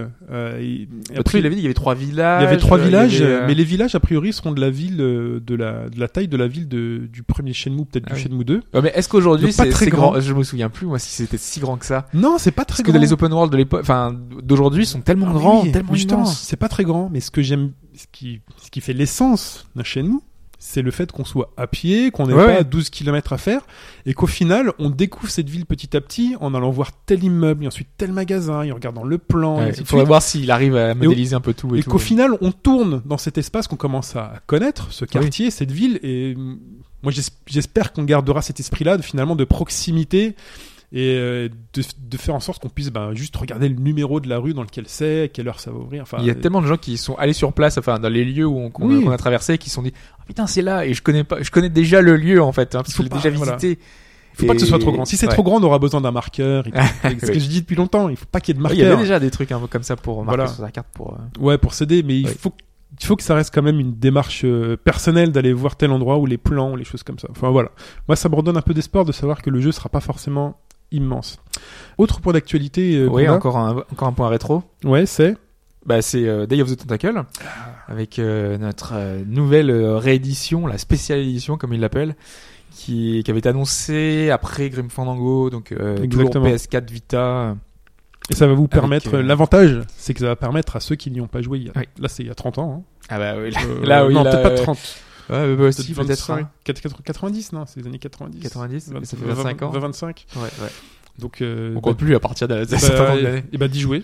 Parce que Oui. c'est ça qui est important, c'est aussi le, le leg. hein. Euh, C'est, euh, le- ça fait partie de l'histoire, hein, ça fait partie de ces jeux. où Je, je pense que dès que quelqu'un vous parle de point and click, euh, d'un certain âge, Voilà. vous dit ah Day of the Tentacle. Et puis si voilà, si vous avez 15 ans aujourd'hui, si vous avez 20 ans, euh, vous connaissez pas. des quoi. classiques, hein. ouais, mais oui, c'est c'est Vous sûr. connaissez pas, donc c'est important de le connaître parce que même aujourd'hui.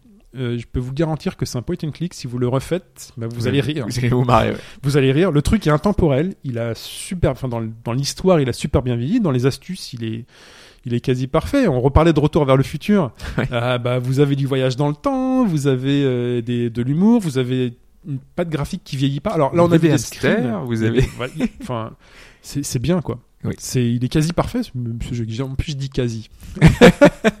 Pourquoi j'ai dit quasi? Il est parfait. Ce Ouais. jeu est parfait. Alors, on a vu des premières images du remake. C'est un peu pour ça, ouais, que, parce qu'il était présenté cette semaine, alors je sais plus quelle convention ou quel, quel salon. Et ouais, on a vu qu'il y avait un, donc il y a un format 16 neuvième qui était pas présent à l'origine, hein, évidemment, euh, et un lissage HD. Voilà. Alors moi je demande à voir quand même, parce que c'est super beau, euh, pas animé, et je veux voir animé parce que souvent les jeux qui sont dépixelisés, euh, on s'ensuit un espèce d'effet flash, tu vois, un effet, les animations sont un ce peu qui bizarres. Moi, quand je vois ça, je me dis, ok, c'est super beau on reconnaît en- bien ça, on ouais. reconnaît bien les trucs. Rien n'est dé- dénaturé.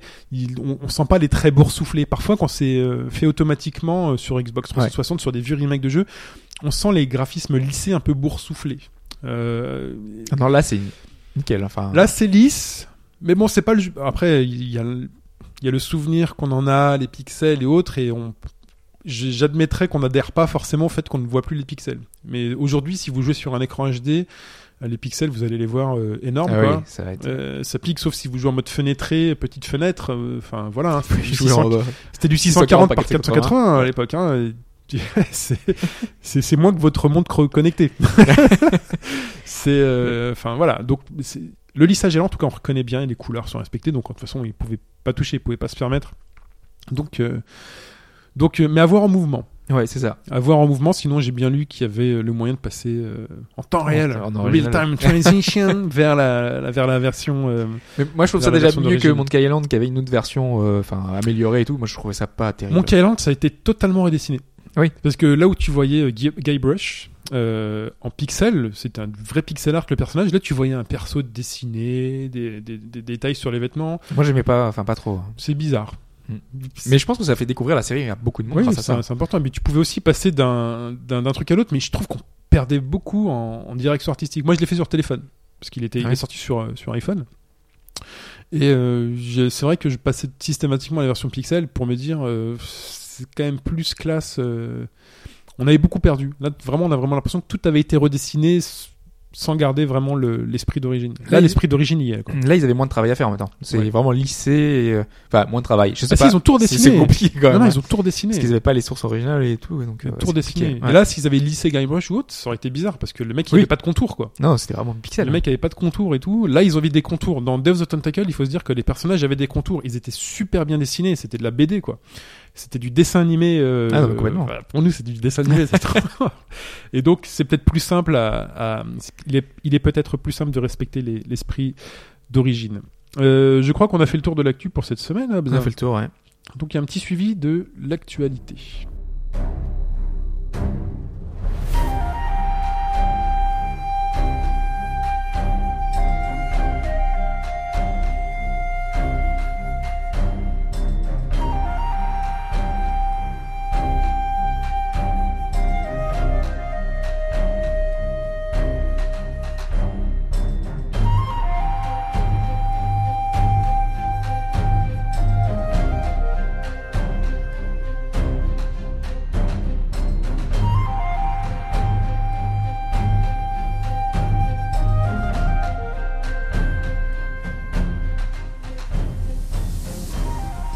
Le suivi de l'actualité, est-ce qu'on ouvre avec Life is Strange?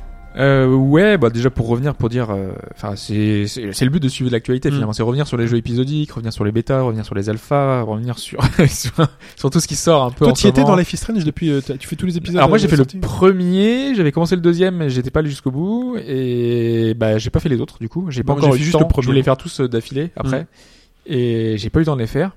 Mais Et- euh, de ce que j'ai entendu, enfin, quand, quand on voit un peu le, les, les bruits, le buzz autour du jeu, c'était vraiment de mieux en mieux à chaque épisode. Moi, c'est le doute que je me j'avais à la fin de l'épisode 1, de me dire mais qu'est-ce qu'ils vont en faire? Et en fait, maintenant j'ai envie d'y jouer clairement. Maintenant que le dernier épisode est sorti, j'ai envie d'y aller. Ouais, bah moi aussi. Enfin, j'ai envie vraiment de, de le faire. En fait, il y a des échos assez différents. Enfin, j'ai vu Mm. des gens qui ont plutôt euh, adhéré au concept et qui euh, ont adhéré presque jusqu'au bout et de plus en plus. Et il y a des gens qui ont pas accroché trop au début et qui, voilà, ça les a achevés euh, Ah. de, de- de voir la suite, quoi. Donc, euh, À l'inverse de Game voir. of Thrones pour moi, parce que moi, j'ai pas noté Game of Thrones, il y a le dernier épisode qui va sortir. Ouais. Et ce que j'avais noté sur le doc, on est transparent. Bah, gauche droite la transparence. Il y a le dernier épisode de Game of Thrones et j'ai écrit et tout le monde s'en fout. oui, ça- Parce qu'ils nous ont tellement endormis. euh, J'ai même pas fini le dernier, quoi. Je crois que je l'ai arrêté à la moitié. Et ils nous ont tellement endormis. Là, en plus, la saison télévisée, elle était tellement au-dessus, elle était Mais tellement là, je sais pas si t'as vu, ils ont fait un trailer avec les personnages. euh, Il y a Emilia Clarke, euh, il y a, il y a tout monde qui, est- qui parle du truc et tout. Alors, Ouais. je, je sais pas où ils en sont. euh, du coup, moi, j'ai pas continué non De plus. toute façon, quand ils sont Alors là, j'ai acheté la saison complète, mais quand euh, les milliards Clark et tout sont là, euh, c'est juste, voilà, ils apparaissent, mais c'est parce qu'il y a la voix, quoi. Mais c'est, euh, bah, je sais, j'avais pas fait les autres, mais euh, dans le premier, euh, quand même, quand t'avais euh, Cersei, tu vois, c'était. c'est- je suis, T'as envie de lui je suis entièrement d'accord. compliqué. Mais je pense que le premier épisode de Game of Thrones est le meilleur. Ah, bah, c'est dommage. C'est mais c'est la réalité. Ouais. Le premier épisode de Game of Thrones est le meilleur. Donc euh, surtout après de passer la, la- la- passer après la série télé qui nous a montré tellement d'autres choses et tout qu'on est très très loin des préoccupations de de ce qui se passe dans le jeu. Loin, trop loin. Ah oui, bah, c'est possible. ouais. Et en plus les, les, les dates, les- enfin les durées entre c'était- épisodes sont C'était trop, compliqué trop parce qu'il fallait vraiment arriver à s'intégrer dans le bouquin. Enfin, tu vois, c'était- Oui. une base qui est hyper solide et déjà super détaillée. Il faut pas qu'il reste trop là-dessus. Je suis d'accord, mais là c'est la faute est imputable à Telltale, c'est que le délai de sortie des épisodes Ah oui, non, Trop c'était trop long. est trop long. On sort du sujet. On sort du sujet. C'est le truc a commencé avant la diffusion de la saison. Ou alors la Euh, faire tout d'une traite, parce qu'il y a oui. des gens qui vont la découvrir là, du coup, quand ils vont Ouais. sortir en boîte, parce qu'il y a souvent des sorties boîtes, Sorties boîte, boîte, tous ouais. les trucs qui sont sortis. Je pense que Vous accrocherez peut-être quoi. plus là, peut-être. Mais euh, là, Et je pense que c'est- ça monte les limites du jeu épisodique, hein, parce que moi, je, moi, je suis déjà, déjà pas au format, euh, parce que c'est trop Mm. compliqué de se remettre tout le temps c'est clair. sur trois heures. euh, C'est comme les revenants sur Canal+. J'avais regardé la première épisode, les, la première épisode, la première saison, épisode. la première saison du truc, et c'était il y a trois piges. Et là, les mecs nous ressortent, une, ouais, saison 2. je je m'en fous. ça, ça fait trois ans. Attendez, il faut que je me retape la première saison pour me souvenir des persos, des machins. Non, il y a, y a pas de sérieux. Ça manque de sérieux. Donc Life is Strange, Ouais, bah, qui lui a respecté son rythme en tout cas. Oui, oui, complètement. Voilà. Non, euh, il y a eu quelques délais des fois de, de quelques semaines, mais c'est rien de dramatique finalement. Mm. Et je pense qu'on y reviendra avec Mike euh, l'occasion de faire euh, finalement un party spoiler ou même avec toi du coup si tu si t'as le temps de le faire euh, d'ici euh, parce que je pense qu'on le fera pas la semaine prochaine, rien thématique. Donc peut-être dans trois ou quatre semaines euh, Ah, si, revenir globalement sur euh, voilà sur le jeu et en parler en spoiler quoi pour pouvoir euh, parce que c'est c'est compliqué de, de- parce que Mike l'avait fait plus ou moins de revenir sur son expérience et dire oui alors dans le l'épisode 1 il y avait des trucs Challenge accepted. c'est dire. compliqué quand même. Hein. Oui. Donc, euh, donc voilà, là en parlant en spoilant, ça sera plus simple, je pense. Et euh, voilà, faire une petite partie en fin de podcast pour ne pas vous spoiler. Et justement, pour ceux qui voudront se garder euh, la surprise du jeu, euh, là, je pense qu'on aura l'occasion d'y revenir euh, plus en détail. Euh, autre titre, du coup, dont tu as évoqué le, le Dreamfall Chapters. Voilà. Euh, lui aussi, c'est un jeu épisodique. Lui aussi euh, met un peu de temps pour arriver les, les épisodes. euh, parce que ça fait un an, je pense, que le premier chapitre est sorti, donc Mhm. plus d'un an. Euh, il me semble que euh, j'avais mis le- l'extrait sonore de Dreamfall Chapters parce que le bande son est absolument sublime dans le, les, les meilleures musiques de, de fin l'année. Donc euh, oui, c'est c'est Ouais. vraiment l'année dernière. Et en l'occurrence, là, le quatrième chapitre devait sortir ce mois-ci. Et il ne sortira pas ce mois-ci, il sortira en 2016. Pourquoi? Ah, c'est un gros repoussage. c'est un gros report. Ouais. Alors l'explication, c'est que si vous vous souvenez de ma chronique, j'avais dit que Dreamfall Chapters souffrait de de pas mal de, de problèmes techniques, pas de problèmes, pas de problèmes techniques, mais il demandait une config puissante, très puissante, parce qu'il y avait des, voilà, c'est, il fallait avoir une grosse machine pour pouvoir le faire tourner, et ils avaient Mhm. un problème, c'était avec Unity, ils utilisaient vraiment toute la puissance du moteur, et que euh, ils étaient un peu limités par ça. Euh, en fait, ils utilisent Unity 4 et là, Unity 4 arrive euh, sur sa fin de vie et donc il y a Unity 5 qui est sorti et donc ils Mhm. vont faire un portage de donc des prochains du moteur euh, sur Unity 5 pour les prochains épisodes. Donc euh, ils prennent leur temps pour pouvoir le porter. Apparemment, ils ont pas mal de problèmes qui fait qu'il y a des, il y a des soucis techniques. Euh, donc Et quand vont, ils portent, euh, ils portent uniquement ce, nouvel, ce nouveau chapitre. alors je sais, j'ai pas. Ce serait bien qu'ils puissent faire le portage des précédents. Euh, je pense qu'ils sont en train de le faire, mais euh, et ce serait vraiment bien. Il y a pas mal de jeux qui ont fait ça, qui sont passés euh, d'un truc plus récent euh, et ça fonctionne mieux. Donc j'espère qu'ils le font. Bon, après c'est pas dramatique non plus, mais pour le prochain, en tout cas c'est sûr, eux ils vont passer avec Unity 5 et ça va avoir l'occasion euh, justement de revenir dessus. Et je pense qu'en 2016, on reviendra sur Dreamfall Chapters et l'occasion de revenir sur la globalité, sur tous les chapitres et parce que c'est vraiment un, un jeu que, que j'apprécie beaucoup et qui mérite euh, qu'on y revienne. Peut-être, D'ailleurs, en parlant de, de jeux d'aventure comme ça, il y a Broken Edge qui était dispo sur le PSN+. Oui. Donc du coup, je vais... euh, si Pouvoir euh, te mettre de... ouais, un jour. en tout cas, il est là, il est au chaud. c'est ça. C'est vrai que celui-là m'avait pas mal intrigué. Et tu vas nous parler de Duelist. Voilà, c'était un peu sur euh, sur lui que je voulais mettre un peu plus l'accent. Euh, donc un jeu PC Mac, euh, mélange de jeux de cartes. Bah, j'en ai mis, j'en ai parlé, parlé, euh, rapidement sur le forum. Alors, je sais pas si tu te souviens, c'était un tactical et mi Hearthstone, mi euh, tactical Ah, ça me dit quelque chose. euh, en pixel. Oui, Alors, en ah, fait, mais j'avais trouvé ça vachement bien. Et j'avais mis, je pense, un message où je dis, ah, je note ou Drapal ou un truc comme ça. T'avais dû mettre un truc comme ça, ouais, Ouais, ouais, complètement. Euh, en fait, euh, c'est le lead artiste qui, à qui on doit la, la, la BA très de beau. Rogue Legacy et Shazm. Donc c'est c'est assez beau. Vas-y, pendant que tu parles, je cherche sur Euh, Google Alors, je, suis moins fan du Cara Design, mais enfin, au niveau animation pixel, c'est quand même euh, plutôt réussi. Même si certains trouvent ça un peu, enfin, too much, mais quand même, c'est c'est du pixel art euh, en arène, donc un contre un. Euh, donc moi je participe à la bêta fermée jusqu'à maintenant et là la bêta vient de passer ouverte c'est pour ça que j'en parle c'est qu'aujourd'hui tout le monde peut l'essayer vous pouvez aller euh, sur le site euh, donc de Duelist et, euh, et trouver le, le jeu euh, et pouvoir y jouer et donc moi vu que j'ai un petit peu de Ah oui, je m'en souviens. Ah, c'est magnifique. Non, mais franchement, je, tu, tu dis qu'il y a des gens qui, qui ne, Ouais, qui, trouvent un peu les, les, les pixels un peu gros parce qu'en fait c'est assez zoomé sur euh, le truc et donc du coup ça fait vraiment des gros gros pixels quoi. Ouais, mais c'est ça qui est beau. Bah oui, mais c'est faut adhérer au concept. Faut Euh, adhérer. c'est vrai, faut adhérer. Il faut. Il y a des gens aujourd'hui qui trouvent que c'est fait de la fainéantise, que c'est euh, voilà, que Alors, si vous nous écoutez, c'est pas de la fainéantise. C'est dix fois plus dur d'animer tous ces tamas de pixels et de donner un sens à des gros carrés. C'est un peu comme l'impressionnisme au- en peinture. C'est très compliqué de donner un effet de, de mouvement et de faire passer le message visuel euh, avec des gros pixels qu'avec un dessin tout bien, tout beau. euh. C'est euh, non non, mais c'est oui, c'est vrai que c'est pas c'est pas simple hein, mais non, c'est pas simple.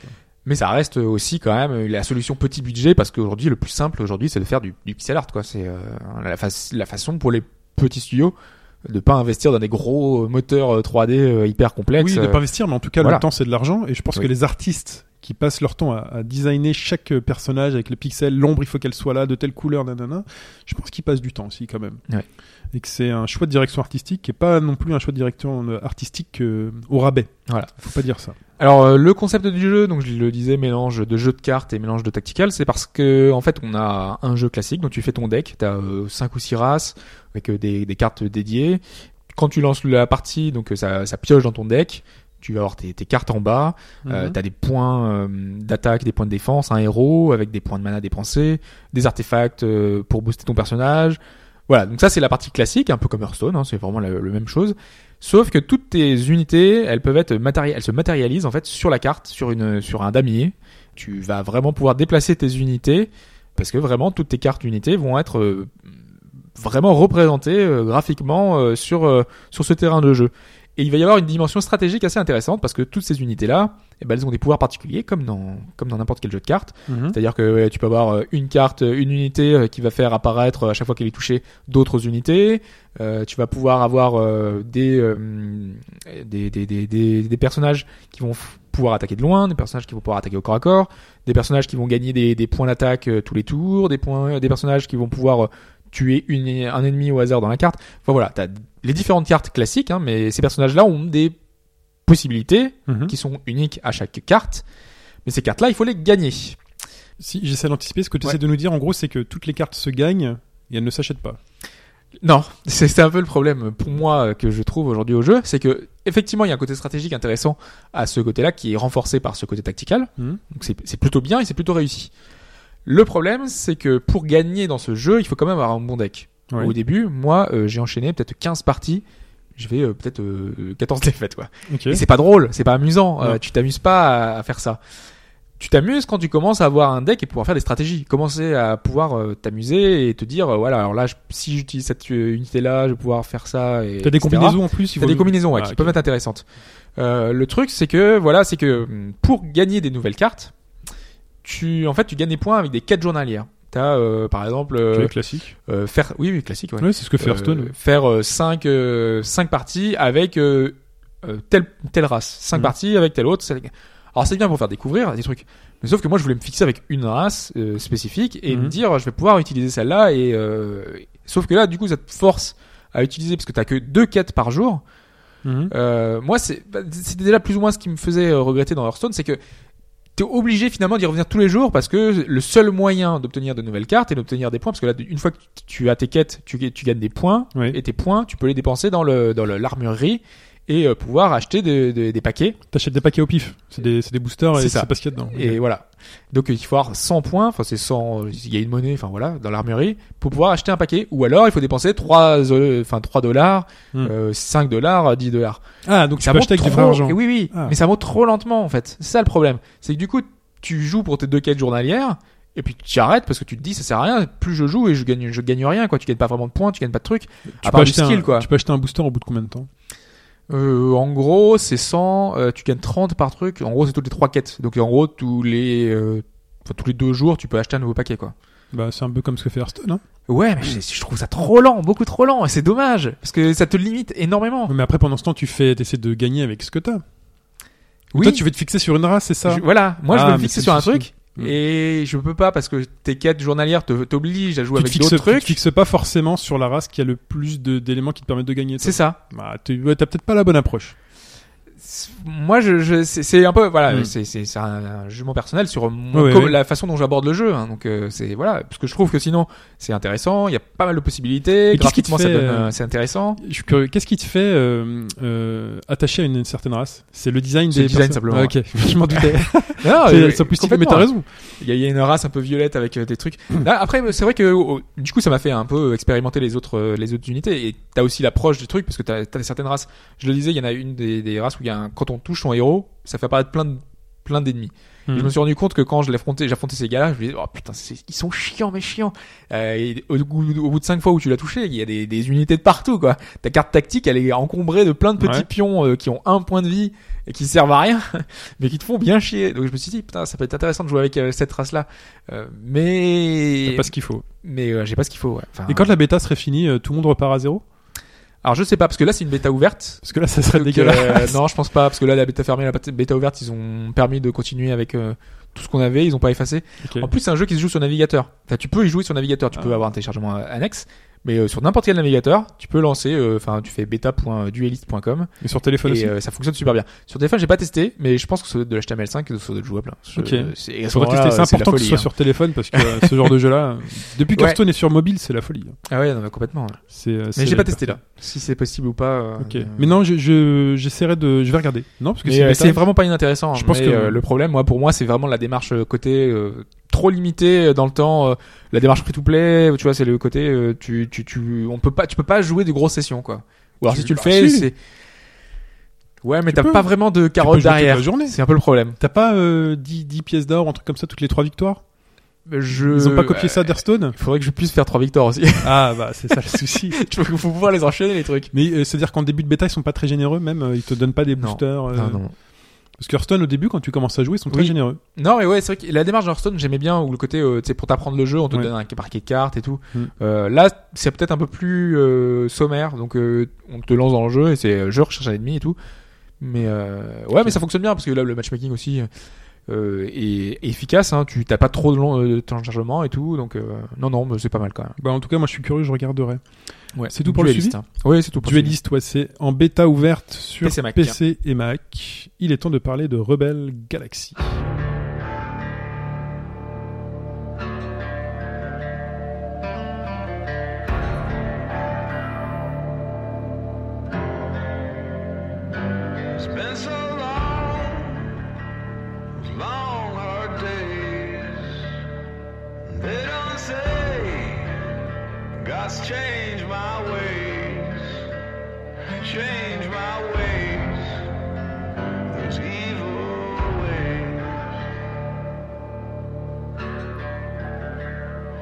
So I set out, across that way, strike them down. Rebel Galaxy. euh, Qui est ça- apparu un petit peu euh, bizarrement dans. euh, C'est que c'est un truc de Star Wars. Non, Parce que là, non, le non. titre, euh, Ah, le titre, euh, non mais c'est, on peut pas faire plus classique et plus euh, lambda que, que Rebelle Galaxy. hein. Non, non. euh, alors pour tout vous expliquer, cette semaine normalement on devait parler d'autre chose ah oui.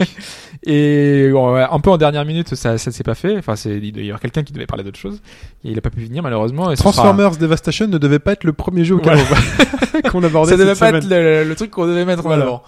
Euh, Il y avait quelque chose d'un beaucoup plus long, euh, dont on reparlera plus tard, euh, je pense en décembre. Euh, donc dans, dans pas mal de temps. Et en l'occurrence, donc un peu en désespoir de cause, je me suis dit, euh, bah voilà, j'avais commencé à jouer à un jeu, mais je j'y ai pas suffisamment joué. Alors je vous, euh, voilà, c'est sur 4-5 heures de jeu mon expérience. Hein. Ok. Donc euh, c'est pas une expérience complète, c'est une expérience euh, presque premier pas, mais quand incomplète. même. Sans, sans salade tomate oignon. c'est c'est ça. Euh, donc euh, donc donc qu'est-ce que je peux vous en dire? Pas mal de choses quand même. sur PC, Mac, PS4, Xbox One déjà. Alors PC Mac pour l'instant. Ah. Xbox One, PS4, ça va arriver. C'est c'est prévu, mais c'est pas encore euh, c'est pas encore dispo sur ces plateformes-là. Donc euh, moi, je, suis- je, je suis tombé sur le jeu et ça, enfin visuellement, ça ne m'attirait pas trop parce que visuellement, c'est pas extraordinaire. Mhm. Par contre, j'ai lu des, des, des avis de joueurs puisque c'est pas un jeu qui a été extrêmement médiatisé, qui expliquaient qu'il y avait une petite ambiance à la Firefly. Enfin, Firefly, c'est une, une série ouais, je qui avait été arrêté, qui avait une dizaine d'épisodes, euh, une série spatiale, qui est énorme parce que euh, c'était un petit côté cowboy de l'espace. Euh, c'était les chasseurs de primes euh, qui avaient... euh, Mais ça a été arrêté au bout de 10 épisodes. ça a été arrêté au bout de, 10 de- Pourquoi ou 13 épisodes, je Pas de crois, succès euh, faute d'audience, euh, comme d'habitude. hein. Tu sais que le truc, il doit être arrêté au bout de 10 épisodes, mais il doit avoir une communauté de, de fanboys maintenant. Mais complètement. C'est incroyable. Mais euh, aujourd'hui, c'est une des séries qui est le plus euh, demandée euh, pour le retour parce que Bah, c'est pourquoi vous avez pas regardé quand c'était diffusé il y a un succès euh, d'estime aujourd'hui sur cette série. Enfin, ouais, elle, elle a une cote énorme quoi. Ouais. Il y a eu un film C'est comme, qui est sorti. le- c'est comme la série japonaise qui est jamais arrivée chez nous, tu vois. si voilà. non, non, mais moi je l'ai vu là et je sais que j'aime beaucoup. J'aime énormément. On peut, la, on peut la regarder quelque part? Euh, alors je sais pas où est-ce qu'il est dispo aujourd'hui. je, je, je- bon. je me pose la question Elle est encore. morte de chez mort. Non, parce qu'il y a un film qui est sorti et tout. Ah, il y a un Euh, film Oui, il y a un, film qui est sorti euh, Après la série Après la série, parce Ah, que ça marche, le fanboyisme, le, le, oui, le lobby a fonctionné. qui, s'appelait Serenity, qui avait, ouais, qui a été un nom euh, dérivé et tout.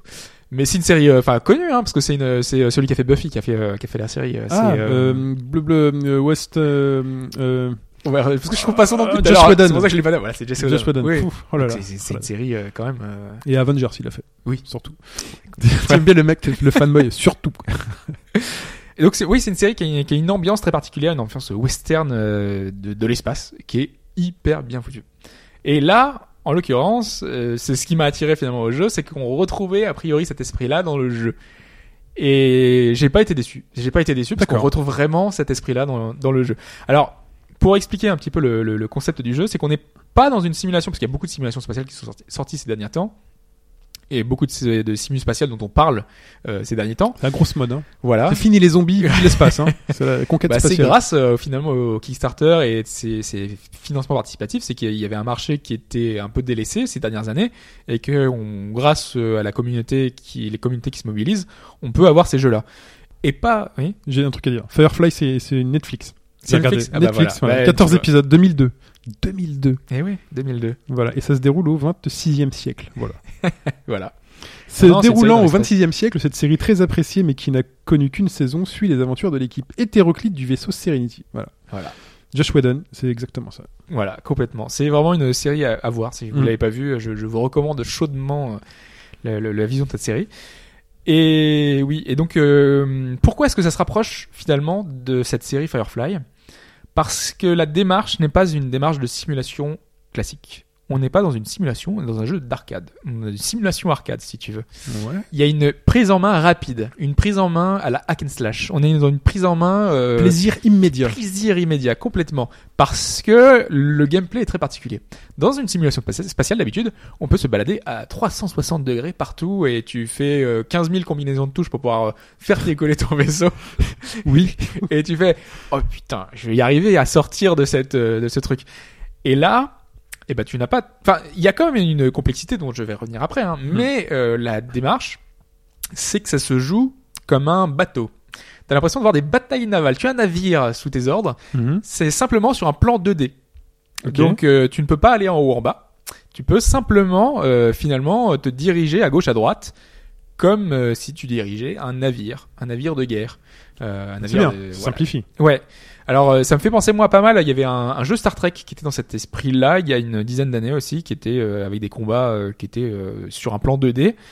Et, euh, et c'est pas mal parce que ça permet d'aborder les, les combats un peu de différemment et d'avoir euh, finalement un côté approche des combats qui va être plus tactique, plus stratégique parce que va falloir bien euh, gérer la, la, la puissance de son vaisseau parce que t'as des vaisseaux euh, Tu vas plus te concentrer là-dessus que sur le positionnement du vaisseau, quoi. Parce que généralement, c'est un peu Ouais. le truc quand on est tu, dans tu l'espace. ah, il y a euh, l'autre il est au-dessus à ouais. droite à gauche à droite il faut avoir le bon truc parce que là euh, tu peux conduire donc des, des frégates des trucs des, des, des vaisseaux qui sont tout petits qui sont assez maniables euh, rapidement donc tu peux faire des, des, des tours à 360 euh, autour des ennemis et tout euh, donc euh, ça c'est facile mais tu peux avoir après des, euh, des, des destroyers qui sont eux beaucoup plus lents et qui ont un armement qui est beaucoup plus massif euh, et donc qui fait que tes approches de combat sont très différentes et qui font qui vont t'amener à, à jouer vraiment euh, de manière extrêmement différente. mhm.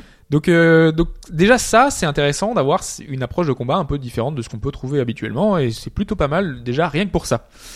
Après euh, il y a la, la, la façon dont c'est géré. Je parlais d'hack slash, c'est parce que déjà parce que c'est créé par euh, les des anciens de Torchlight qui étaient des anciens de Diablo. Donc on a la démarche hack and slash. Euh, mais pourquoi je parle de ça, c'est parce que euh, quand tu veux faire une mission, par exemple, tu- quand tu quand dans, t'es plongé dans ce truc. Habituellement, t'as une un scénario, euh, enfin vraiment incroyable avec plein de choses et tout qui se passe. Mhm. Là, l'histoire est plus ou moins annexe, c'est même pas nullissime. Enfin, moi, je, je c'est pas pour la trame que j'y joue, hein, vraiment pas du tout. Mhm. C'est plutôt pour tout ce qui est annexe. C'est-à-dire que sur la carte euh, intergalactique, t'as des points d'exclamation La intergalactique. intergalactique. C'est stylé, quoi. Intergalactique.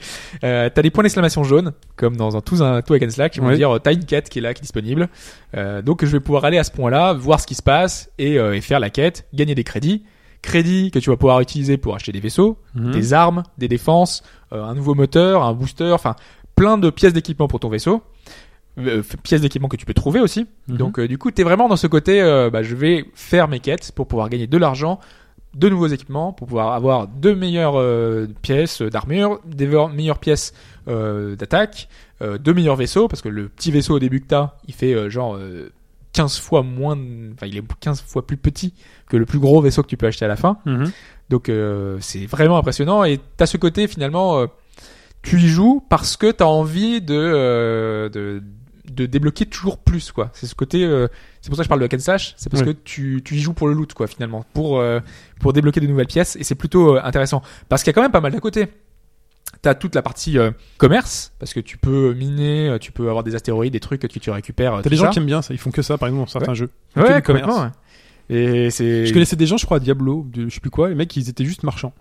ils qui kiffaient. Tu sais, t'as des espèces de trucs où tu peux te retrouver en hub ou des comme ça. Ouais, Ou bah, peut-être sur un autre jeu. mais euh, peut-être pas Diablo. Dans les MMO en général, tu, Ouais. peux, tu peux faire ça euh, souvent. euh. Le mec, il fait non, je fais pas ça, je suis juste marchand. Dans, dans le, dans le jeu, jeu spatial, t'as euh, c'est euh, Eve, enfin Eve Online, qui Ouais. a cette dimension où tu peux faire que mineur, quoi. Voilà. Donc tu passes ton temps à aller, for- à aller forger des, des astéroïdes, tu récupères des, des pièces rares, tu vas dans les stations, stations spatiales et tu les revends. Ouais. Ok. Mais si tu as envie, c'est ta vie, tu fais ce que tu veux. il va être milliardaire. Mais ouais, parce qu'après tu peux faire ce que tu veux. Une fois que t'es milliardaire, tu tu t'es dit je peux acheter des meilleurs vaisseaux d'attaque ou des trucs comme ça, mais euh, si tu veux. Euh, mais là ouais, le fonctionnement c'est un peu c'est un peu ça. En plus, euh, il y a une dimension. Enfin, euh, c'est vrai que je me suis un peu éloigné de, de ce que je disais à l'origine parce que euh, on voit à quel point c'est pas super préparé aujourd'hui. C'est de ma faute. Euh, de le côté Firefly, c'est parce que c'est un univers qui est crade. Enfin, qui est crade. C'est moi, c'est la première chose qui m'a choqué quand j'ai choqué, qui m'a qui m'a étonné, qui m'a quand tu lances le jeu, t'as pas un univers un peu aseptisé. Aujourd'hui, les simulations spatiales se veulent réalistes. C'est que dans l'espace, t'entends pas les sons. Euh, Mhm. dans l'espace, tu finalement t'as pas grand chose. T'as juste les constellations en fond et c'est vide. Mhm. Voilà, t'es- t'as quasi à moins que tu te balades dans un euh, dans une dans un endroit où il y a plein d'astéroïdes, dans un champ d'astéroïdes. En général, t'as pas grand chose qui se passe. Là, t'as plein de débris qui sont partout. Euh, Il y a des détails, des, des, des, des plein de petites choses qui font que t'as l'impression que cet univers-là est peuplé. Enfin, est peuplé. euh, tu vois plein, de, tu croises plein de vaisseaux. Mhm. Euh, tu vois la police inter- intergalactique qui est là, qui te, qui, qui te surveille, qui regarde pas si t'as pas de la contrebande sur toi, parce qu'elles peuvent t'attaquer si t'as des, des trucs. euh, la douane volante.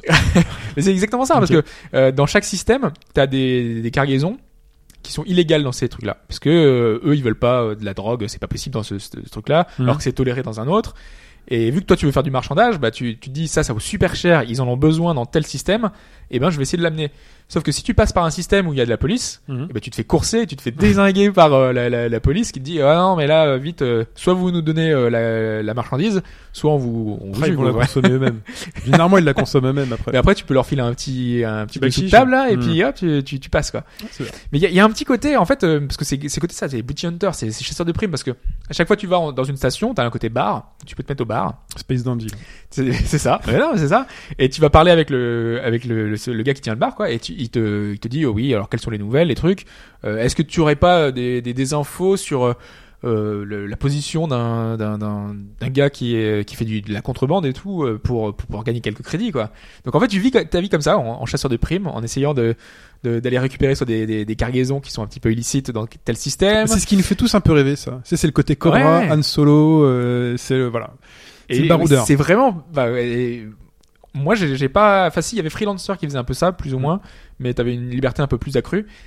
Mais il y en avait pas beaucoup des jeux comme ça. Et je, je prends mon pied justement à, à jouer ce côté euh, un peu rebelle. En plus, il y a des dialogues parce que tu rencontres plein de races extraterrestres. euh, Mhm. euh, les tenanciers de bar, tu vois, ils sont ils sont modélisés en gros plan et ils te parlent et tu as des choix. Alors les choix vont simplement influencer euh, la façon dont tu vas tu vas parler avec eux. Mhm. Donc tu peux être un peu véhément, tu peux être un peu en colère et tout. Donc ça va influencer la façon dont ils vont répondre, mais pas vraiment. Il n'y a pas de décision globale. Tu vois, c'est pas un. Il se souvient de ça. euh. Tu vois, un Telltale. C'est simplement euh, pour euh, jouer un rôle finalement. Soit t'es un gars gentil et qui dit euh, non non mais je voulais pas te vexer et tout. Et Ou peux- alors euh, tu peux être un peu plus insultant, insultant et tu peux avoir le même genre de, de, de dialogue d'impact, enfin d'impact dans le dialogue que dans un Bioshock par exemple? Euh, Bioshock, euh, Mass Effect, pardon, que dans un Mass Effect. Non, vrai que t'as plus ou moins, tu sais, t'as pragmatique, euh, conciliant, t'as des, vraiment des effets. Oui. Là, Là, t'as pas ce niveau-là d'effet. non, t'as pas ce niveau-là. C'est simplement dans les dialogues, il va euh, simplement une intonation différente, quoi. Soit tu lui, par exemple, euh, le gars, tu sais, ouais, quoique, il peut avoir quelques influences parfois ou dans certaines quêtes où si tu es un peu autoritaire, peut-être qu'il va t'amener à négocier plus facilement. Et à ce moment-là, il va pouvoir euh, la quête que tu aurais dû faire, tu vas pouvoir donner des crédits et Parce que Mass Effect, faire, t'avais pas euh, forcément euh, le même chemin de dialogue et t'arrivais pas à obtenir ce que tu oui, voulais. mais il y avait une euh, vraie différence. Là, c'est pas, c'est pas, pas marqué comme pas à ça. ce point-là. Non, non, non. C'est pour ça que c'est un peu plus accessoire et c'est un, c'est un peu dommage. Parce que globalement, ouais, c'est, c'est un effort qu'ils auraient dû faire sur le, sur le scénario. Ça aurait été intéressant d'avoir euh, une vraie trame, euh, avec une vraie histoire, un côté, justement, Firefly, où t'as un chasseur de primes et qu'il se passe plein de trucs. Mhm. Euh, moi, j'y joue pas du tout pour le scénario en fait. hein. Moi, je fais plein de petites quêtes annexes et euh, je m'amuse à aller euh, de système en système, euh, me balader, découvrir des nouveaux lieux parce que te- à chaque fois que tu rentres dans un nouveau lieu, euh, te- tu découvres un nouveau truc sur ta map, un Mhm. nouveau point de- de- de- euh, d'intérêt, D'intérêt, ouais. voilà, Mhm. où il va se passer quelque chose. Euh, chaque système a un petit peu un design un peu différent, enfin un design, une direction artistique différente. Euh, voilà, c'est réussi, mais il manque la carotte finalement qui va qui va t'attirer. Et la seule carotte qu'il y a, c'est le côté hack and slash finalement. C'est que tu vas vouloir toujours plus, avoir de nouveaux crédits, avoir de nouvelles choses. Euh, moi, j'y joue en tout cas pour ça, et c'est plutôt pas mal. Voilà, il y a une bonne petite ambiance. Graphiquement, c'est pas c'est même plutôt pas terrible, mais il y a une direction artistique qui rend euh, le tout euh, très, enfin unique. T'as vraiment un aspect euh, unique dans le jeu que je que je retrouve nulle part ailleurs. Et voilà, c'est un jeu petit budget qui, qui est vendu pas cher, hein, c'est euh, 19,99€ aujourd'hui. Euh, et il y a moins 10% hein, comme d'habitude, hein, donc c'est encore moins cher. Euh, il est sur Steam, GOG et je pense sur le site de l'éditeur. En tout cas sur Steam et GOG il est disponible. Côté, côté Pas rebelle, mal. euh, voilà. Pas mal. Petit côté bah, rebelle, euh, baroudeur de l'espace. Voilà. euh, Pas, fou, mais euh, mais pas mal. Le côté euh, vraiment, euh, bah moi c'était un peu comme Torchlight quoi. C'était un bon petit moment qui passait pour pas cher. Tu Hmm. tu retrouvais une ambiance que tu retrouvais pas ailleurs et qui était euh, qui était pas mal. En anglais on- only, hein, c'est vrai que j'oublie de le préciser à chaque fois. Faites gaffe. Seulement en, anglais et il y a de la version française qui sera prévue dans qui est prévue donc dans plusieurs semaines je pense qu'on aura une version française qui va arriver Hmm. qui vous permettra on vous le signalera si elle si elle arrive pour euh, pour y jouer pour de vrai pour si vous ne parlez pas anglais, on vous annonce en exclusivité notre prochain euh, partenariat avec Wall Street English. pouvoir passer. yes, yes, Ouais, uh, you ouais. speak English. Yes, Wall Street English. bah, comme ça, on gagnera un peu de sous-sous euh, Ouais, grâce ça, à cette publicité. Euh, la réponse à la question Ah oui. de début de podcast, Il y avait une question cette semaine. c'était sur Wave Race Wave 64 sur Nintendo 64, la console 64 bits de Nintendo. Euh, quand elle courait, avant. quand elle courait à la puissance, quand c'était la course à la puissance. Et donc il y a un truc qui a disparu quand euh, Wave Race 64 est passé sur la console virtuelle de la Wii. Et comme j'ai pas pris le stylo, euh, le premier c'était euh, de la censure. Non, là, ça, c'est la première, c'était pas, c'était Ah, le deuxième. j'ai- Moi, j'ai plus les, les trucs sous les yeux. Le deuxième, c'était la censure. C'est ce que j'avais Alors, choisi. alors, le premier point, c'était les, les trucs sponsorisés qui avaient été retirés Voilà, parce les que les accords euh, commerciaux qui avaient été retirés. Mhm. Euh, le second, il avait été euh, non censuré, il était sorti non censuré. Et le dernier, c'est qu'il avait été patché pour un, Enlever un glitch. euh, connu. Voilà. Voilà. Alors, Est-ce que vous avez réfléchi, est-ce que auditeur vous avez la bonne réponse chez vous? Est-ce que euh, pour vous, euh, donc toi, tu m'avais dit que pour toi, c'était d'avant, c'était plus euh, C'était le le jeu qui était sorti non censuré. hein. non censuré. ouais. Alors, en effet, ce n'est pas le glitch. Ah, cool. C'était le, le premier truc qui te semblait. euh, Ouais, c'était trop quoi. Les mecs pour qu'ils se prennent la tête à reprendre les codes sources et corriger un glitch. pff, Ouais, est-ce qu'il y a vraiment un intérêt aujourd'hui Ouais. de, de corriger le jeu? C'est presque finalement ce qui faisait le charme des Voilà. jeux en général. Parce que, parce que ça aurait- ils auraient pris le risque de ne pas faire plaisir aux personnes Voilà. qui aimaient ce glitch et euh, voilà. C'est vrai que ça aurait été un peu dommage. Ça fait partie de- de l'histoire du jeu maintenant. Les glitches quand ils sortent fait partie de l'histoire du jeu. Bon, sauf les jeux en ligne là quand ils sont corrigés. euh, Voilà, mais les jeux comme ça sur console, ça fait partie du charme. Voilà, donc Mm. ce n'était pas ça. Moi j'y avais pensé en réfléchissant par rapport à Mario Kart, tout ça. C'était celle-là que t'avais inventé à la Oui. dernière minute là Pas mal. Elle est bien. Elle est bien. C'est vraiment à la dernière seconde. Elle est hein. bien. Elle est crédible. hein. T'es crédible Bon, Ouais. ça c'est. Peut-être que chez vous vous êtes trompé, vous avez choisi celle-là. du coup, c'est l'une des deux autres réponses. Et laquelle? Alors il faut savoir que cette réponse fait que la modification apportée euh, donne un anachronisme. Ah. Ah bah c'est la publicité alors dans ce cas-là. Peut-être pas. Bah tu connais une insulte anachronique Peut-être qu'ils ont remplacé par une animation qui fait que euh, il se passe quelque chose. Vas-y. Alors, en fait, euh, Ah, ce serait fort. Hein. tu t'es embarqué dans un truc puisque effectivement, ce n'est pas ça. Bah voilà. Non, en fait, la bonne réponse c'est effectivement le- les accords commerciaux, puisqu'il y avait un accord entre Nintendo et des partenaires. Et ces partenaires, c'était Kawasaki, Oui. donc euh, les les, les, Ceux ils ont des fournissent des, les trucs, là. des jet skis, hein, Mm. voilà, et Fanta. Donc euh, il y avait Fanta et jet ski qui sponsorisaient le, le jeu, et après 7 ans, l'accord a expiré. Donc tout ça a été remplacé par des pubs Wii et DS. Ah, normal. Donc dans un jeu 64, tu as de la pub pour un pour la Wii et la DS, donc ça fait effectivement euh, un anachronisme assez particulier. Oui. Et donc euh, voilà, c'était la particularité de, de cette version Virtual Console, c'est qu'elle proposait des contenus qui étaient un peu différents, sachant que une des dans un des territoires, elle avait un sous-titre, c'était genre Kawasaki, euh, je sais plus quoi. Donc le sous-titre a dû sauter aussi au passage. hein, Kawasaki c'était- RSR. Voilà. Donc c'était les accords commerciaux qu'on sautait. C'est euh, Et juste, oui, non, Ouais. juste euh, quand même. Du coup, ça fait euh, se poser la question euh, finalement dans les jeux classiques qu'on a aujourd'hui, à qui ont des partenariats. On a beaucoup de placements produits dans pas mal de jeux. Oui. On peut se dire que dans 10 ans, quand ils ressortiront euh, peut-être dans des remakes ou euh, sur des versions Steam ou tout ça, il y a pas mal de jeux qui peuvent avoir ces accords qui vont sauter et qui font que les jeux seront très différents. Euh, je sais pas. Moi, je pensais là au- en film à James Bond, mais Mais euh, les jeux de foot.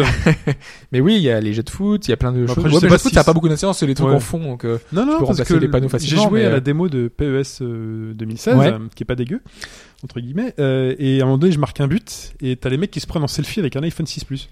Ah ouais. Mais oui, tu le reconnais, hein, c'est le logo Apple. C'est marqué C'est oui, ouais. c'est le logo Apple, c'est tu le reconnais le téléphone, c'est ça. Après, je sais pas ce qu'il On y va a le remplacer par Nokia. Ouais, ils vont remplacer 10 avec le. Voilà, mais je pense pas qu'ils sortent des remakes de ce genre de jeu-là. Non, ouais, c'est vrai que c'est plus particulier. Mais Je pense que ça sortira jamais. Mais euh, non, je pas de trucs comme ça. Moi, les plus grandes questions que je me pose, c'est parfois dans des jeux, tu vois des éléments de la console qui apparaissent. Et je me demande ce qui se passe dans, la... dans les trucs d'à côté. Tu sais, par exemple, il y a pas des jeux genre. euh, Je pensais que j'ai pensé à, Poké- à Pokémon par exemple, qui a, qui a une euh, à l'époque il y avait une Game Boy qu'ils ont remplacé par une DS dans une version Je sais pas. Alors là, j'ai pas l'exemple qui me ça. vient, mais je crois que même dans un jeu de foot, je crois qu'il y a des certains certaines équipes qui ont des maillots. Euh, des PlayStation, qui ont des, qui ont des sponsors Ah PlayStation oui, oui. ou des trucs comme ça. Hmm. Et qu'est-ce qui se passe sur la version Xbox One? Ah.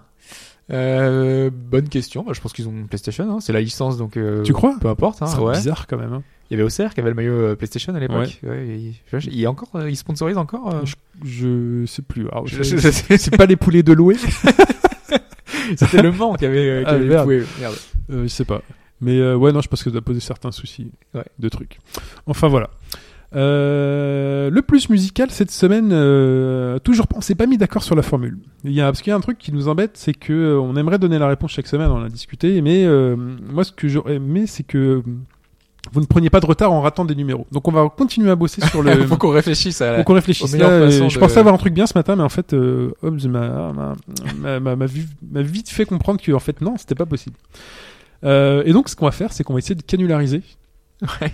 Essayer On de canulariser puisque ça vous a plu. Quelqu'un de l'équipe, on va essayer de voir de si. euh, Bah ouais, c'est. Et Tu veux lui passer un extrait aussi ou Ouais. pas Derrière. Ok. Donc euh, petit, petite, vous, vous allez juste entendre un Voilà. voilà. Et pendant qu'on essaie d'appeler quelqu'un, nous allons appeler Fetch. Ouais, on va essayer de lui faire deviner. euh, J'ai appelé en numéro masqué. Hein. la, la petite astuce pour appeler en numéro masqué, c'est le dièse 31 dièse avant le, le numéro. Alors, je vais bien prendre le, le truc. Voilà, je prends le micro. Hop, on va mettre le son à fond. Et on va essayer de lui faire, avant de lui passer un extrait sonore, euh, faire un petit canular.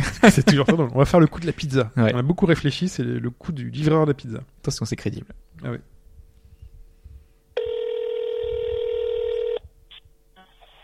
Allô? Oui, euh, c'est euh, la pizza. Je suis en bas, mais le zéro ne marche pas. Le quoi? C'est pour la pizza, monsieur. Euh, je suis en bas, mais le portail ne s'ouvre pas. Les heures ne marchent pas, c'est con, hein.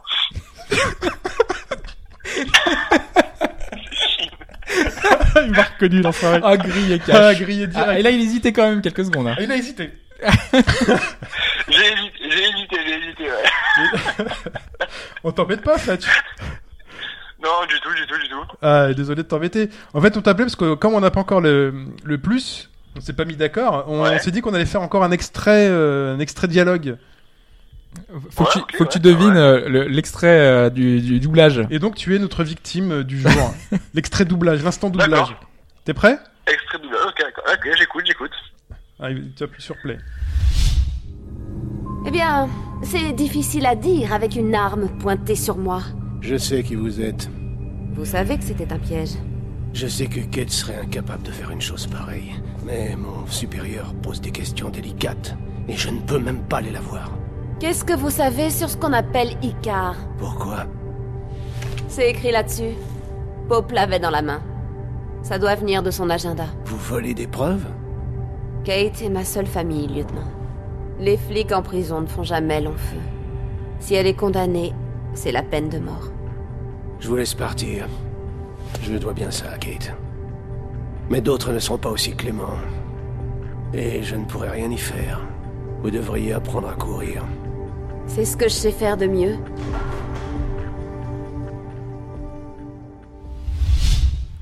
Alors, monsieur Fetch Oula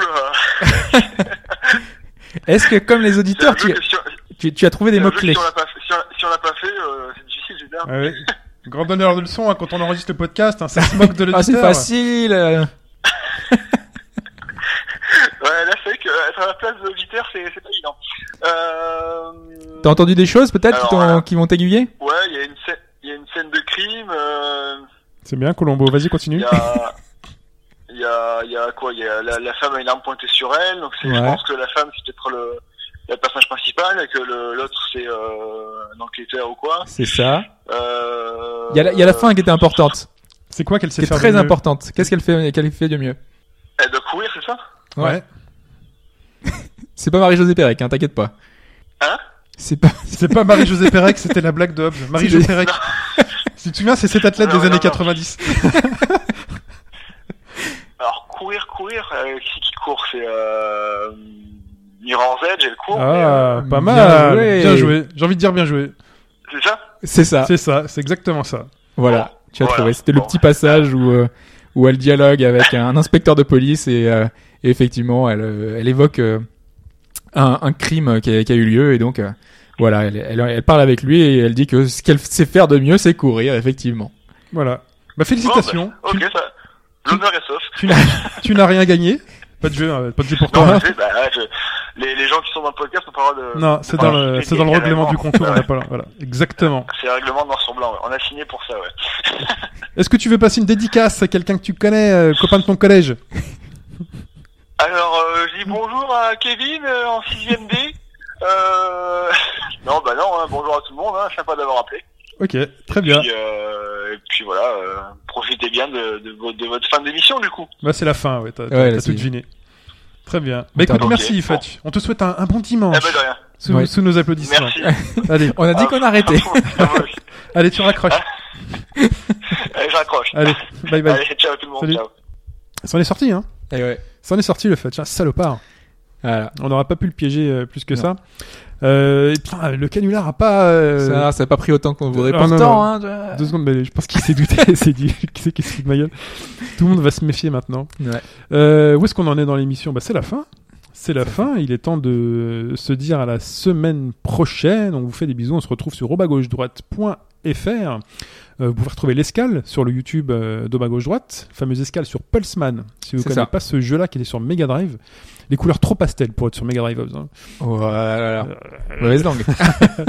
Et donc euh, c'est très intéressant. C'est le nouveau rendez-vous d'Oba Gauche Droite.fr. Rendez-vous rétro parce qu'on voulait un peu dissocier. Les... C'est vrai que on a une remarque par rapport à ça, c'est que aujourd'hui les on a j'allais parler de jeux méconnus, c'est vrai que j'ai pas précisé que c'était des jeux rétro. Euh, Mm. Et c'est vrai que les jeux méconnus aujourd'hui, plus ou moins on les traite dans le podcast. Enfin, je sais pas, Rebel Galaxy, euh, je crois pas qu'on l'ait vu partout non plus. Je Non. dis pas qu'on parle que de jeux méconnus, hein, et pas du tout. Mais en général, quand on veut parler d'un titre qui nous intéresse dans l'actualité d'aujourd'hui, parce que là c'était en l'occurrence euh, lui euh, voulait des jeux de l'actualité d'aujourd'hui, Mhm. on le traite dans le podcast en général. C'est ce qu'on essaie de faire, et de mettre en avant des titres euh, comme Donwell la semaine dernière ou d'autres titres comme ça, euh, un peu plus en avant, mais dans le podcast en eux-mêmes, quoi. Donc euh, c'est simplement un bonus, c'est simplement un- une nouvelle émission, un nouveau truc à côté, quoi. Nouveau rendez-vous, l'escale. rendez-vous. Voilà. Et bah, c'est tout. Vous avez toujours le Facebook, le Twitter. Mettre des étoiles sur iTunes, hein. Les étoiles sur iTunes, c'est important. C'est toujours possible. Exactement. Et donc on se dit à la semaine prochaine. Salut. et le. Patreon cette fois, il sera vraiment là euh, pour de vrai. Il sera vraiment là pour il de sera vrai, le vraiment là pour de vrai. Très bien, le Patreon qui sera là pour nous aider. Euh, eh bien, on se retrouve la semaine prochaine et merci Hobbs pour ce podcast. Bye bye. Ciao.